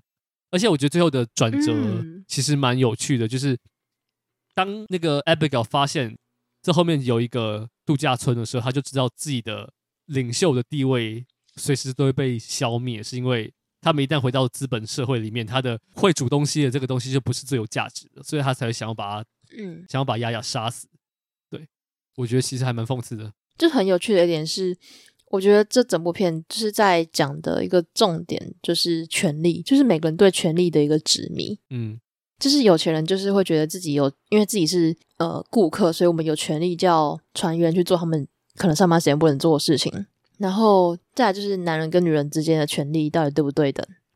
然后还有有钱人跟穷人之间的权利不对等，然后其实穷人他们会不开心，也是因为他们没有这个权利，但他们有了权利之后，就是整个作风也变得像他们讨厌的有钱人那样。就我觉得这件事很有趣，嗯，对啊。而且认识我的朋友都会知道，我很讨厌那种网络上的炫富仔或者网美网红，我是说真的非常讨厌的的那种。我每次我每次去那种试映会，然后看到有智障，就是很多试映会会那种智障自嗨的网美或网红在那边拍照，就是自嗨，然后你知道就是很很吵，然后很恼人。我在看完《疯狂复仇》这种时候，我就想说，拜托，请那个片商开一场，就专门给网红跟网美去的特映会，就只给他们看。让他们看自己的样子到底是怎样，点一盘意大利面然后不吃，对，我超讨厌这种做法。而且你知道这部片的法国片名直翻的意思好像叫做“没有滤镜”，不太确定法文怎么念。但他的真的，我看我看一下，我只知道他的，我知道他的英文叫做那个“难过三角”，就是眼睛那个。对，你有查到吗？对对对对，就是嗯，没有滤镜，是没有滤镜。然后法国的海报我超喜欢，有一张是有个人要溺死，你可以去查法国的海报，就有个人要溺死，他掉到海里面是因为远方的游轮已经爆炸了，但他做的第一件事情是他拿手机要 po 文，我超喜欢这张海报。嗯嗯，OK，哎，你有查到吗？还有一个版本是那个王美在海岸上拍照，然后对面海上的那个游轮在爆炸，有有有看有有看到，虽然这个电影里面没有出现这种情节，但我觉得还是超好笑，我还蛮喜欢这个海报的。嗯嗯，对，但这个海报就跟他们，我觉得要讲的比较没有那么像，但也是有啦，就是有讽刺到这件事情。对，嗯，哦，然后我觉得有一点，就是我觉得他小细节做的很好。他，我不知道你有没有印象，就是那对，就是 Carl 跟丫丫在晒日光浴的时候，有一只苍蝇一直飞来飞去。没有，我没有印象。反正就是他们在晒日光浴的时候，就是有一只苍蝇一直飞来飞去，就是让人非常。感觉到非常恼人，而且那段超级久，应该有三到五分钟。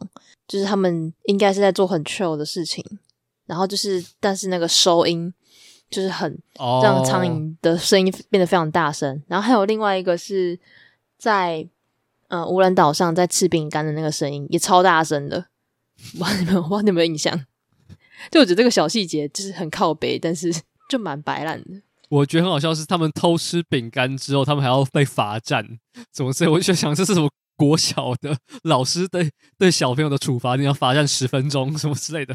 你下课去罚站？他们是被罚不能吃晚餐。对，我觉得这个是直接回到所有一切的原始状态。对，这整部电影有点像是那整个风暴就在解构这整个社会，就把大家的那个光环、光鲜亮丽的东西都拿掉。然后看这群人在拿掉之后，你们的社会是长什么样？嗯，但是之后我们又回到了现实的社会。对，好，我必须说，我觉得第三幕有时候对我来说有点小冗长。我觉得第三幕其实有些地方是很有点拖的。其实他电影两个小时半嘛，我觉得其实他剪到两个小时十五分钟吧。我觉得把第三段稍微浓缩一点，我觉得其实会对我来说更好。但我觉得这是小缺点，这真的是小缺点。我看的时候真的超开心。我觉得总体来讲，就是娱乐性很够。但我觉得深度是没有到很深啦，就是对，没有说讽刺的非常用力这样子，就没有像千万别抬头那样。但我觉得这样算是恰到好处。但我觉得就是他讽刺的东西比较广，所以有时候会让人感觉有一点失焦。不过总体来讲，他是他就在讽刺权力。就对我来讲，嗯，我昨天看完之后又仔细想了一下，就是坎城把今年应该是最商业或最有娱乐效果的电影给他最大奖，我觉得其实还蛮。还蛮意想不到的，像什么如果驴知道或者什么分手的决心，这些都是相对来说比较没有那么商业，或比较没有那么直接。嗯嗯，我我也蛮意外的。我原本想说，因为嗯、呃，我觉得坎城感觉不太会是颁给这种这么直接的影片，就像去年是颁给泰嘛。我想说，哎，风格差非常多。但我的确觉得这几年这十年来，坎城常常会把。金棕榈颁给跟贫富差距或阶级有关的电影，像《小偷家族》啊，或《寄生上流》，还有一部叫《我是布莱克》，你知道吗？嗯，好像没没看过。I Daniel Blake，好像七年前还六年前的金棕榈是那个 Ken Loach，他是专门拍一些工人阶级的电影，最擅长。然后他们都是用不一样的方式在处理阶级，然后《疯狂副作用》也是用另外一种方式，像《小偷家族》就是用用一个比较温暖，然后比较。感慨令人感慨的方式，然后寄生上流就是用一个类型包装，然后疯狂副作用就是直接开骂这样。嗯，哦，我觉得这就是影展或是艺文圈要负的一个，应该说社会责任吧。就是就是大家在意的东西会一直变，然后可能刚好近几年就在意这些事情。嗯嗯，对啊。好，好，OK，那我们这部电影就先聊到这边。接下来，接下来 是不是要我扛？是不是要我扛？好，我 我推的片我负责。我先说我，我我我喜欢这部片，然后我会觉得难的原因不是因为它难看，是因为它。就侯孝贤的电影，就是不是重剧情的嘛？他是重他的调度或重他的一些感觉、氛围、时代感、时代感。对对对。然后这部这些东西的确就是比较很难讲啦，比较难讲。对，我觉得就是很抽象。就是应该说，我觉得侯孝贤电影有一种魅力，就是我觉得大家应该也是这样啊。就是你会说不出他为什么，就是他的剧情其实没有非常大的起伏，但是他就是会在你心里留下一些就是蛮深刻的印象，就会有一种。就是有点像小石头，然后丢，就是会激起一些涟漪，然后不会停的那种，就是会一直不断的扩散。嗯、就是我觉得他电影很有味道，还还是很抽象，但我实在不知道怎么讲。我必须老实讲，就是我对侯孝贤其实一直有一种阴影，是因为我他的电影我没有看很多，我很多重要的像《聂隐娘》我也还没看，然后《悲情城市》我要等明年的重映。我也是，就是有些电影我都还没有看。然后我的目前看的侯孝贤电影，我。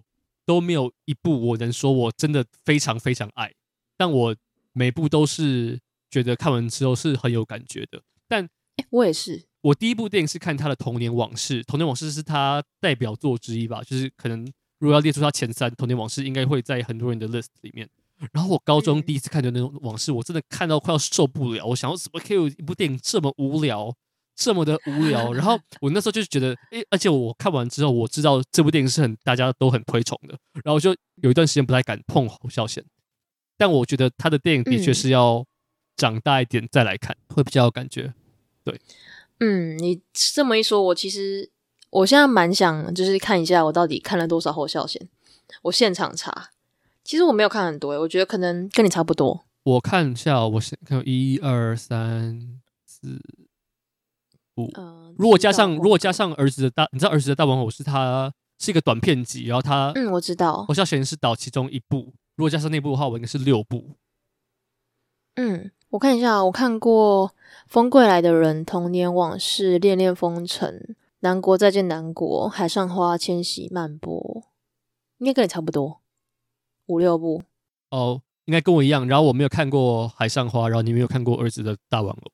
就是这嗯些电影，我目前看过，我应该是最喜欢《千禧曼波》，然后第二名是这部电影。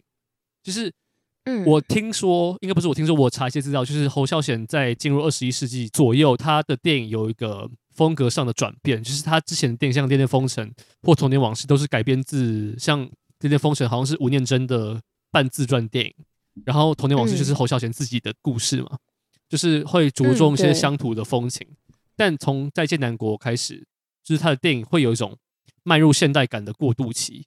嗯，就像是那个《千禧曼波》，就是《千禧曼波》是我目前最喜欢的。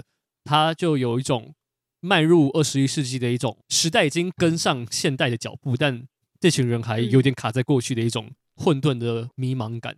对，嗯，那个《南国再见南国》也是也有这种感觉。就我我很吃这一套，就是人们迷茫的过渡期。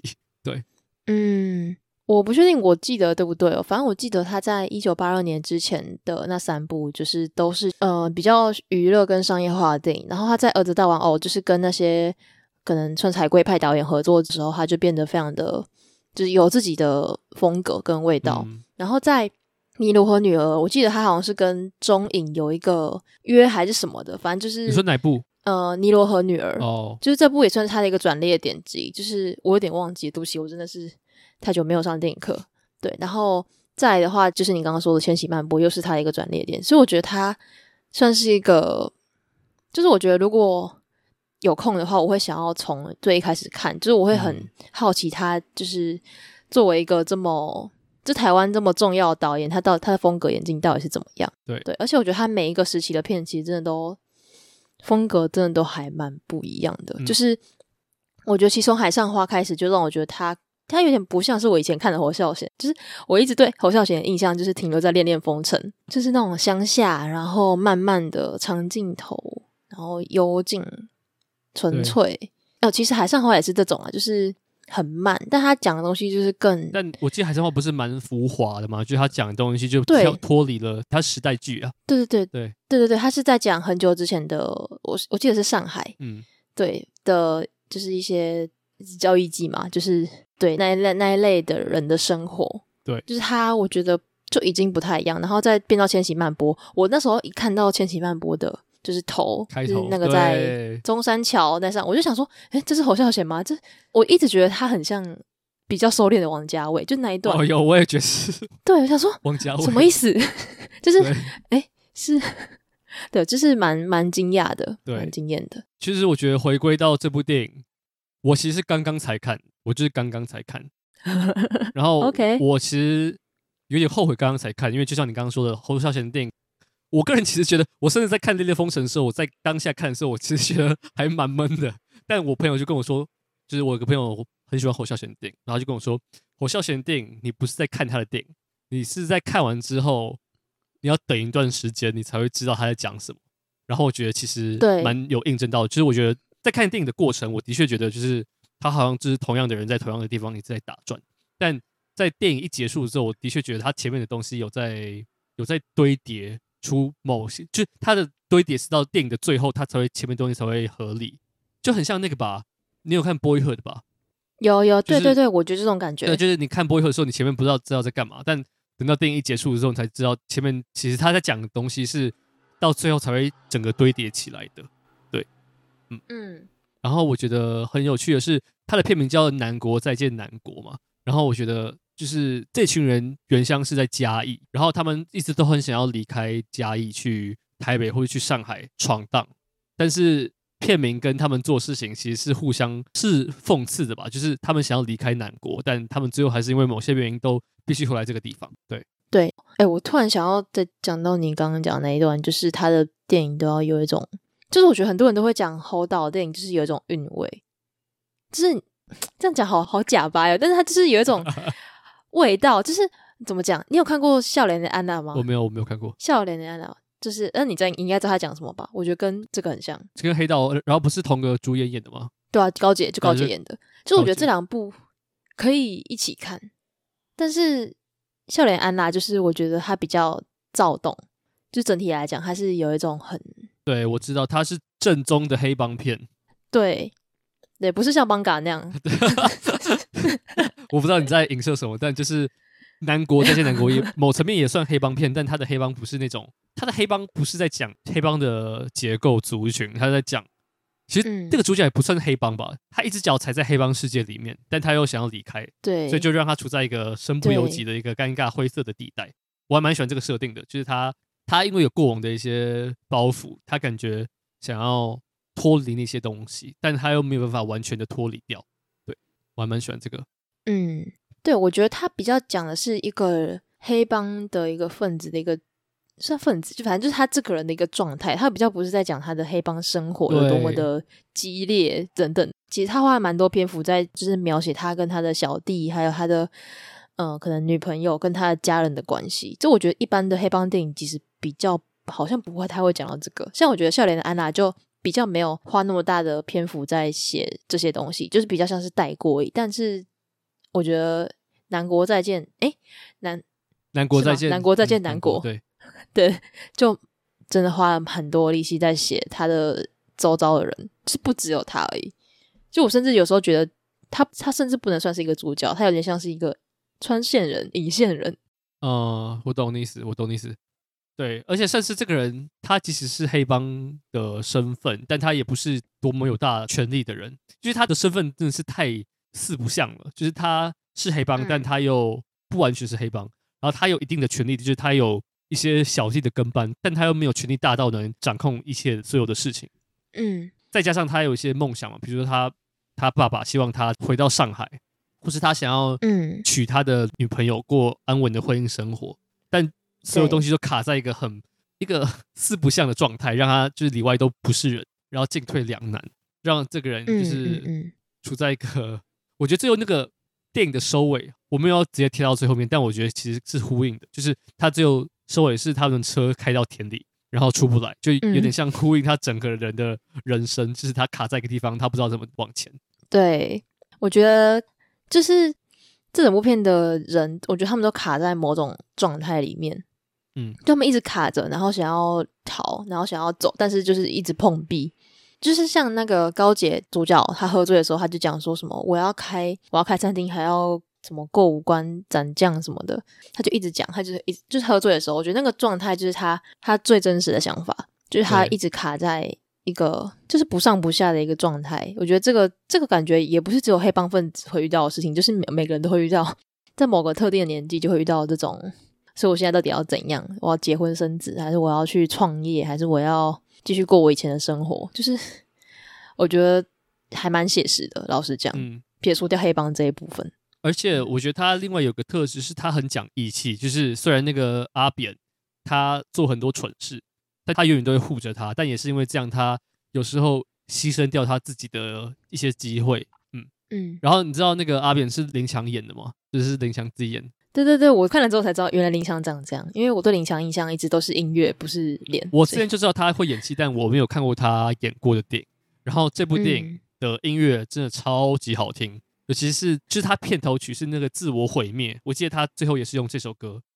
那个是好听吗？我觉得听起来有点就是毛毛的，有点可怕。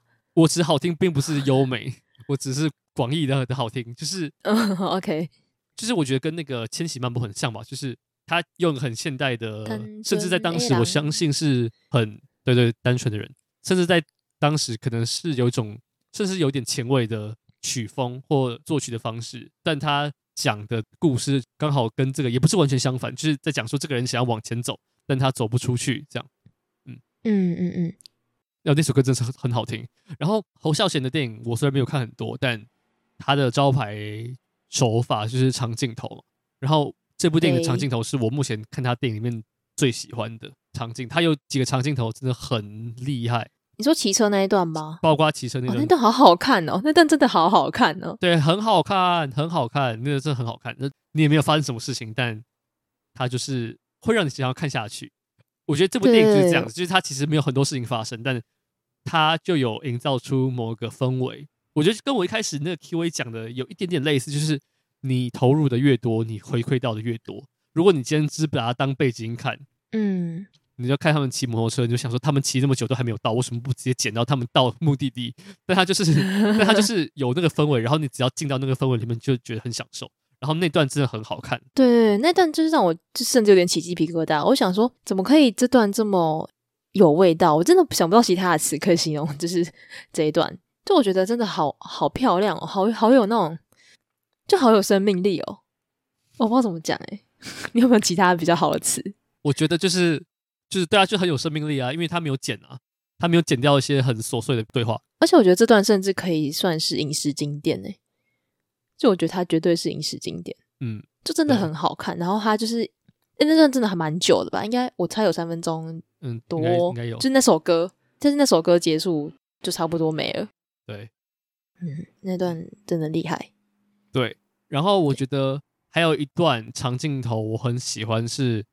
那个阿扁来到他伯父家，一路到他的那个堂兄把他逮捕，那整段是一颗诶，就是很厉害，就是他的层次感很多，嗯、就是原本是两个人在屋里面，然后他的堂父到屋里，然后两个人到再到屋外站在外面，然后最后两个人打在一起，嗯、又到更外面。嗯、我觉得侯孝贤的会让别人觉得他的电影很有生命力，就是因为他不剪，但他不剪不是像蔡明亮那样子，是因为蔡明亮的电影都是给人一种。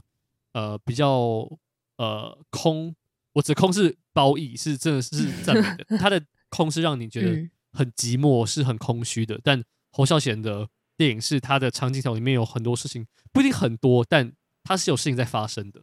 然后那些事情未必是跟剧情主轴有很直接的相关，但他会展现出某种生命力。甚至我不觉得这部电影有所谓的故事主轴，嗯。嗯，对啊，对啊，就是确实，他真的，我觉得不算是一个很有什么高潮起伏的故事。我觉得他的电影都这样，通常都没有什么高潮起伏啊。对，就是一个人的生活片段，就是呃，那什么，生活切片啊，生活切片。我可我觉得这跟好，我觉得这是生活切片没有错，但我觉得跟我想象应该说原本传统定义的生活切片不太一样。一般的生活切片，它最终还是会有一个某个事情的化解。虽然那个目标可能是很小，或是很微不足道，但我觉得这部电影它到最后还是绕回到原本的状态。嗯，我觉得另外一个我很喜欢的点是这部电影的转场。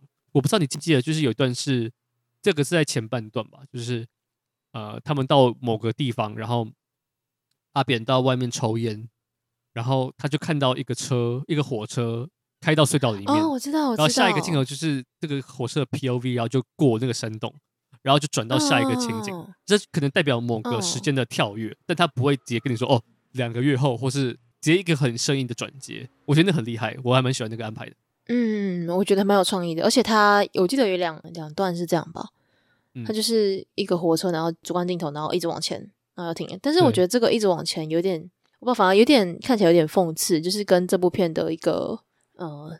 就是主轴吧，就是因为它火车是一直不断前进，不断前进，但是其实火车一直都是在绕圈圈吧，对吧？但我觉得那个火车是代表主角的向往，我觉得可以是这样解读，嗯、就是你可以说是讽刺，我觉得这是一个解读方式，嗯、但你也可以说那是主角的一个梦想，就是他想要离开这个地方。对，嗯，嗯。我懂。没有，我只是想说，就是因为其实火车看似是不断的一直前进，但它其实再怎么绕，嗯、就算你是绕整个台湾好，它终究还是会回到同一个点。哦、那其实就是主角那群人，他们最后一直就是好像追寻什么事情，然后要完成什么事什么事情，但是到最后其实都是回到同一个点，他们也没有离开台湾，甚至卡在田里。嗯、那你觉得那个这个红色滤镜，这跟？如果驴知道有异曲同工之妙，就是它代表什么？我开始在想说，这是他男主角看出去，因为他不是有戴那个红色眼镜看出去的世界。那我在想说，它到底代表什么？好，其实我没有一个定案。对，其实我不知道，我也没有，我没没有没办法，我就觉得他就是一个，我觉得可能想要这样玩玩看吧。我当我真的就是这样子觉得，我没有觉得他可能有什么多多深奥的意涵。嗯。我记得红色跟绿色，对不对？绿色应该是阿扁，因为绿色我记得阿扁是带绿色的，对，对对对，所以应该就是两个人的 POV，但我不知道，其实我不是很确定，就是这两个人的 POV 有什么样的作用。嗯，因为这部片就算没有 POV，我觉得好像也顺顺的。对，就如果你是用一个完全就是第三人称的视角在看他们的生活，好像也没什么关系。我觉得有可能是侯孝贤想要透过。假设红色是那个男生的眼镜的视角，我不是说他是 POV，不是直接的 POV，可能是象征性的，就是这个世界是这个高杰看出去的世界，那，嗯，就是他看到世界就是长这样，然后这个电影的观点就是从他来出发，这样，我觉得有可能是，有可能是因为这样子，对，嗯，我觉得这个也是未定案，觉得就是反正大家可以自行揣摩，对，然后我觉得另外一个片段我很喜欢是。阿扁一开始在跟别人吵架那段，那也是我非常喜欢的一个长镜头。就是我不知道你有没有这种感觉，是尤其在前半段，你还不确定到底谁是主角，谁是配角的时候，他会让所有人都在镜框里面，然后你就不知道现在你该注意谁，然后每个人都该注意，但每个人讲话或是发生的事情都很无关紧要，然后你就觉得 OK，你我要锁定谁，然后到最后你才发现哦，这个人发飙，那我应该要关注他，所以他是给人一种很。像有些导演主导性就很强，像比如说像希区考克就是个主导性很强，他的主角就是他，然后你就得跟着他，然后不需要或不重要的人他不会多拍。嗯、但像侯孝贤就是他有时候会甚至会放任让观众自己去想说，现在到底要跟随谁来来看这样。嗯，对对对，我觉得这个蛮有趣的，你没讲还没想到。对，而且其实我觉得就是会不会就是因为这种手法，所以我们才会觉得就是。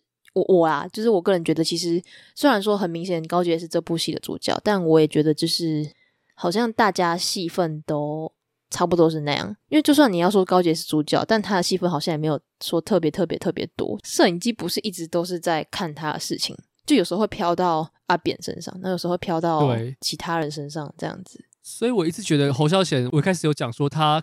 的片会给人一种时代感。我指的时代不一定是时代剧，比如说《海上花》或是《恋的风神》。我指的时代感是他想描写的那个时代，或是他拍的那个时代的氛围。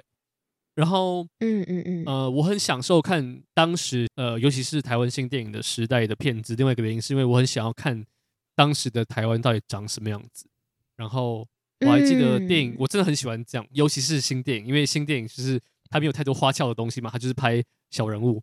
他一开始有拍一段十分车站的样貌，然后我因为我今年年初才去，就是我跟一个人去这样，然后我真的觉得看这种电影，他当时拍的，我记得这应该不是时代剧吧，他就是那个时候拍八零年代的时候的台北，然后我就觉得会给我一种，真的有一种时光机的感觉，是真的是很像我穿越到过去。然后我真的很喜欢这种，嗯、包括《恋恋风尘》也是一样，就是它一些场景都是我去过的。对，嗯，对，我觉得是，呃，应该说这么说好，就是我觉得很特别一点是我没有，就是我很显然没有活过那个年代，我不可能活过《恋恋风尘》年代，也、没有童年往事那个年代。就是南国这些南国对我来说也是绝对有一段距离，我也还没出生，然后我也不知道什么叫做帮派，嗯、但是我就会开始对那样子的一个年代有一个很强的好奇心，然后我也觉得很向往，就是。就是会觉得，呃，那个年代或是那些场景，现在都究竟变成什么样子？就是我会觉得很好奇。然后我觉得他的电影就是把这些风，就是台湾的这些在地的风景，就是就算它是很农村的生活，也会让也会让我觉得很很美，就是很纯粹的那种美。嗯，对。然后我觉得，之前好像听一个老师讲过，就是。要看台湾人的生活，就看侯孝贤；然后要看外省人的生活，你就看杨德昌。就是要看比较现代或是外省人的生活，哦、就看杨德昌。对，我觉得还蛮有趣的。OK，嗯，对啊，我觉得这部电影还蛮有还蛮有味道的。但我觉得，好，我觉得有一点，有一些东西，我个人还是，我觉得这跟我个人口味有点关系。就是虽然你刚刚说没有一定的主角，但我觉得他还是在 focus 在就是高杰身上。然后我，嗯，我觉得我对高杰这个人物，我不知道这是侯导安排的，但，嗯，我对高杰的这个人物，其实到最后并没有更深的了解。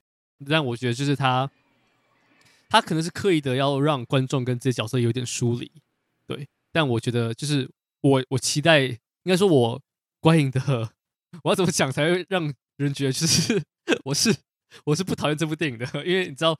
你要讲侯导的片的的不喜欢的点，你要非常小心。好，就是我觉得我我我希望我我希望我离这些角色再近一点，这样对，嗯。然后尤其是他很多中远景或是远景的镜头，他很少，他没有特写吧？他几乎没有特写。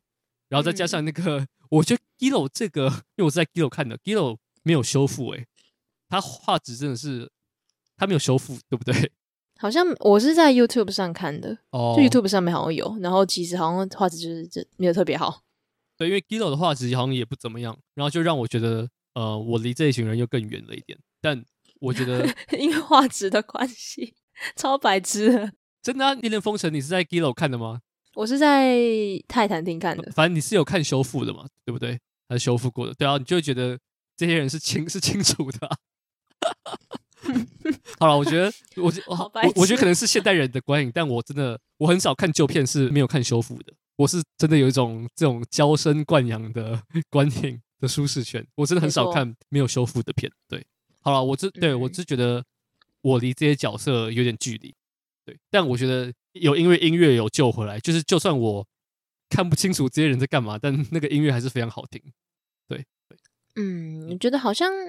那你看《恋恋风尘》的时候会有这种感觉吗？没有，我觉得《恋恋风尘》是修复过的，啊，但我觉得我离《恋恋风尘》心里的距离更远。我，我真的觉得我离他们更远。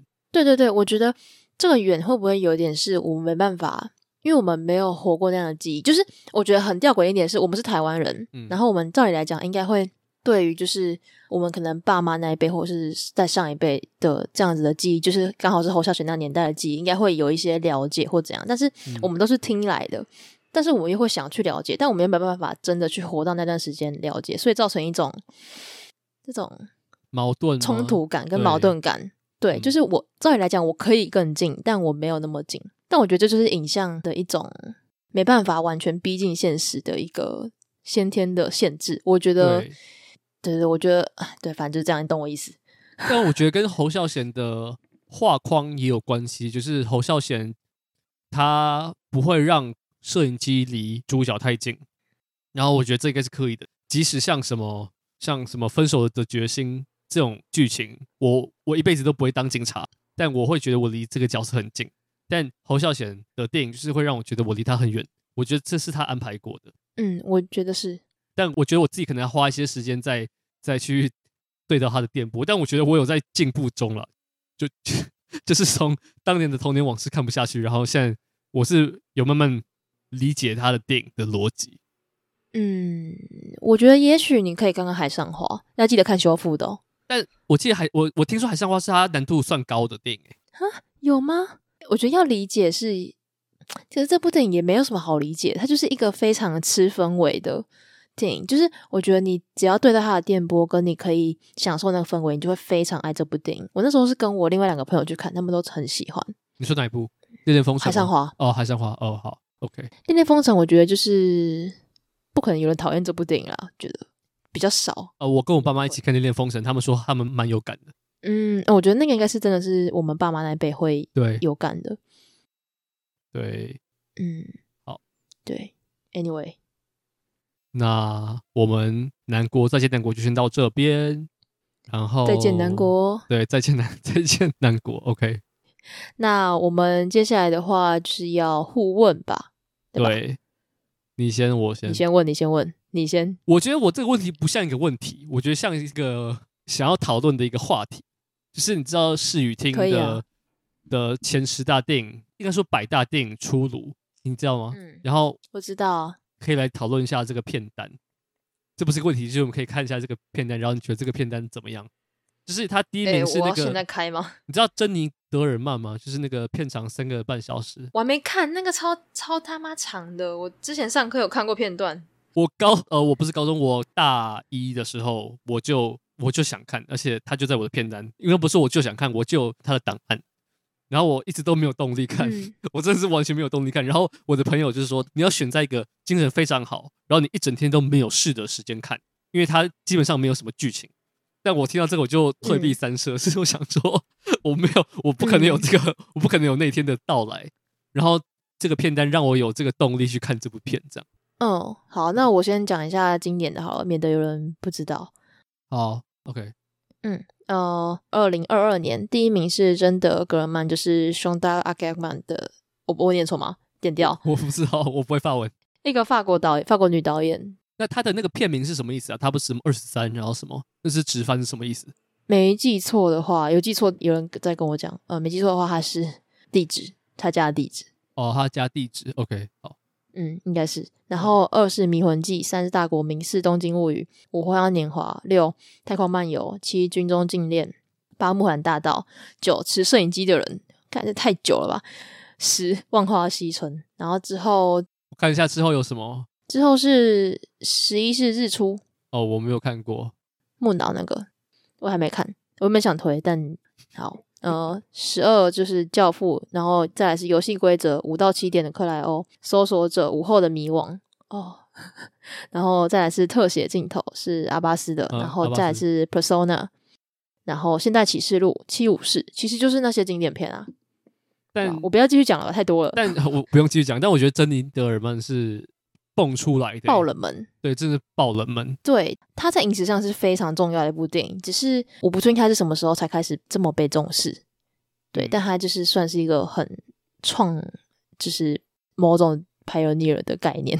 他很大胆，在去年呃不是去年，他每十年选一次，在十年前第一名是《迷魂记》，然后在更之前几次都是《大国民》嗯，然后在更之前是《单车失窃记》。然后单车世界纪到现在它已经不在二十名里面，我觉得蛮有趣的，就是时代在变。因为呃、嗯、刚开始的时候是二战结束嘛，然后单车世界纪就是意大利新写实的电影，所以它就很很能彰显出那个时代的样貌。然后我觉得很有趣的是，第一名第一次有女导演的作品，就是大家对性别或是也不一定性别，但就是对女导演的跟女性有关的作品的重视有明显的提升，对，嗯，对，嗯，真的格尔曼，我本身是还没有看过这部片，然后我原本要跟朋友一起看，但那时候我们精神状态很差，然后，我我我们之后哪一次来推荐这个来试试看？我觉得可以，但我们可能讲不到十分钟。好，反正就是这个导演真的是就是蛮厉害的，嗯，而且前十名有两个女性导演的，那个《军中禁恋》是那个奎尔德尼，对对对对，我有看，对对，她是女性导演的片，对，还蛮酷的。嗯嗯嗯，好，对，大概就这样。好，这不是一个问题啦，这是你要补充吗？呃，没有。但我发现我看了片单之后，我好想全部都拿来看哦。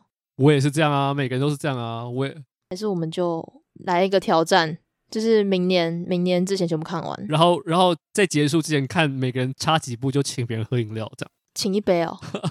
你差几步就就请几杯？不要啦，我们用十来算，用十十步一杯。哦，好，反正再说，反正我们就是看能不能尽量看完，而且你看的应该比我多啊，因为。对，我要补的比你少，这样。嗯嗯、呃，现代的话，你应该看的比我多，但可能旧片我可能看的比你多。台湾有两部入选、欸，嗯、就是杨德昌的《一一》跟《孤岭街》入选百大。哦，一我还没看，因为一好长。孤岭街更长，孤岭街更长。孤岭街是我在学校电影院看的，所以 OK。而且很多很新的电影、欸，像那个《寄生上流》跟《逃出绝命镇》都在榜单上。《寄生上流》我觉得算是一个，应该会算是重要的电影之一吧。对对对对，他在他是不是算是第一次韩呃在西方，然后韩国人的电影被这样看见的，算吗？呃，第二次，第一次是原罪犯，原罪犯是开启，然后寄生上流是巅、哦、是第二波的巅峰。对对，但原罪犯有造成这种效应吗？没有，但他在坎城好像也有拿奖。嗯，原罪犯好看啊，那个少女也在里面哎、欸，好酷哦。对，少女很前面三十哎，什么惊魂记八又分之一都在她后面。断了气都在她后面，哇，厉害！对，OK，好，大概就是这个。好，这不是个问题，但就是这样。好，换你，换你。原来这样，原来这样可以。好哦，那 就是你看了超多电影，然后你就是电影中里面的角色一定都会有个工作嘛？那你觉得你会想要成为什么样的角色？是因为他的工作，就你很想要去做他做的工作，想要做他的工作，所以你想成为这个角色？哦，对，你想做他工作的角色，但我需要经历同样的事情吗？像是不需要，你可以说火红大剑男哦。我我我没有想到，感觉很累。嗯，我其实我刚刚有临时想到，但我不确定这是一个工作。如果你要是那种很无聊的答案，我可以说什么星际效应，因为我想要当太空人。哦，boring。对，嗯、那我先来。我想到，我刚 想到的是《Fight Club》里面的 Tyler，是 Tyler 还是 Taylor？Tyler。为什么？我想要，你想要打人。因为我想要就是炸一些东西，你想要当 恐怖分子炸掉那个？对对对对对，就我想要炸东西，但我不会真的去炸，大家放心。我只是有时候很不爽，就会想要炸东西。对，我想一下，有什么有趣的工作？其实我蛮想当那个走钢索的人，你有看吗？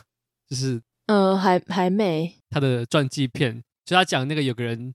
横跨双子星大厦的故事哦，真的哦，对对对，他有个他有个纪录片，然后他有一个剧情片叫《The Walk》，是那个、哦、那个《恋下五百日》的那个男主角演的。然后我记得他有在 IMAX 放映，然后最后那一整段，就那个电影其实我不觉得呃就是普普通通，但他最后那一整段走钢索真的是你在大荧幕看到会腿软，是真的会腿软的那种。Oh my god！对，我也想选那个是因为。他第一个他没有掉下来，但我很想要体验那个感觉，所以我可能走两步我就说好，我我要回去。对，OK，蛮有趣的啊，这个蛮有趣的。虽然这不知道算不算一个工作，但这恐怖分子也不是一个工作。好，好，大概先这样。好，那我们下周是不是有一些特别的小跟动？对，不是下一周，下一集揭露我要，没错，我要拍，我不是我要拍什么电影，我要选什么电影？因为我电影在拍，好帅哦，拍片。我要，我下周我们要拍片，但我下一集要选一部片，但在。选这部片之前，我们下一集是今年的表定上的最后一集，我们会在年底三十或三十一号那个时候推出。所以为了庆祝二零二二年的结束，我们有个新的计划，就是我们下一集要让大家听众们来选，我们下一集要讲什么片。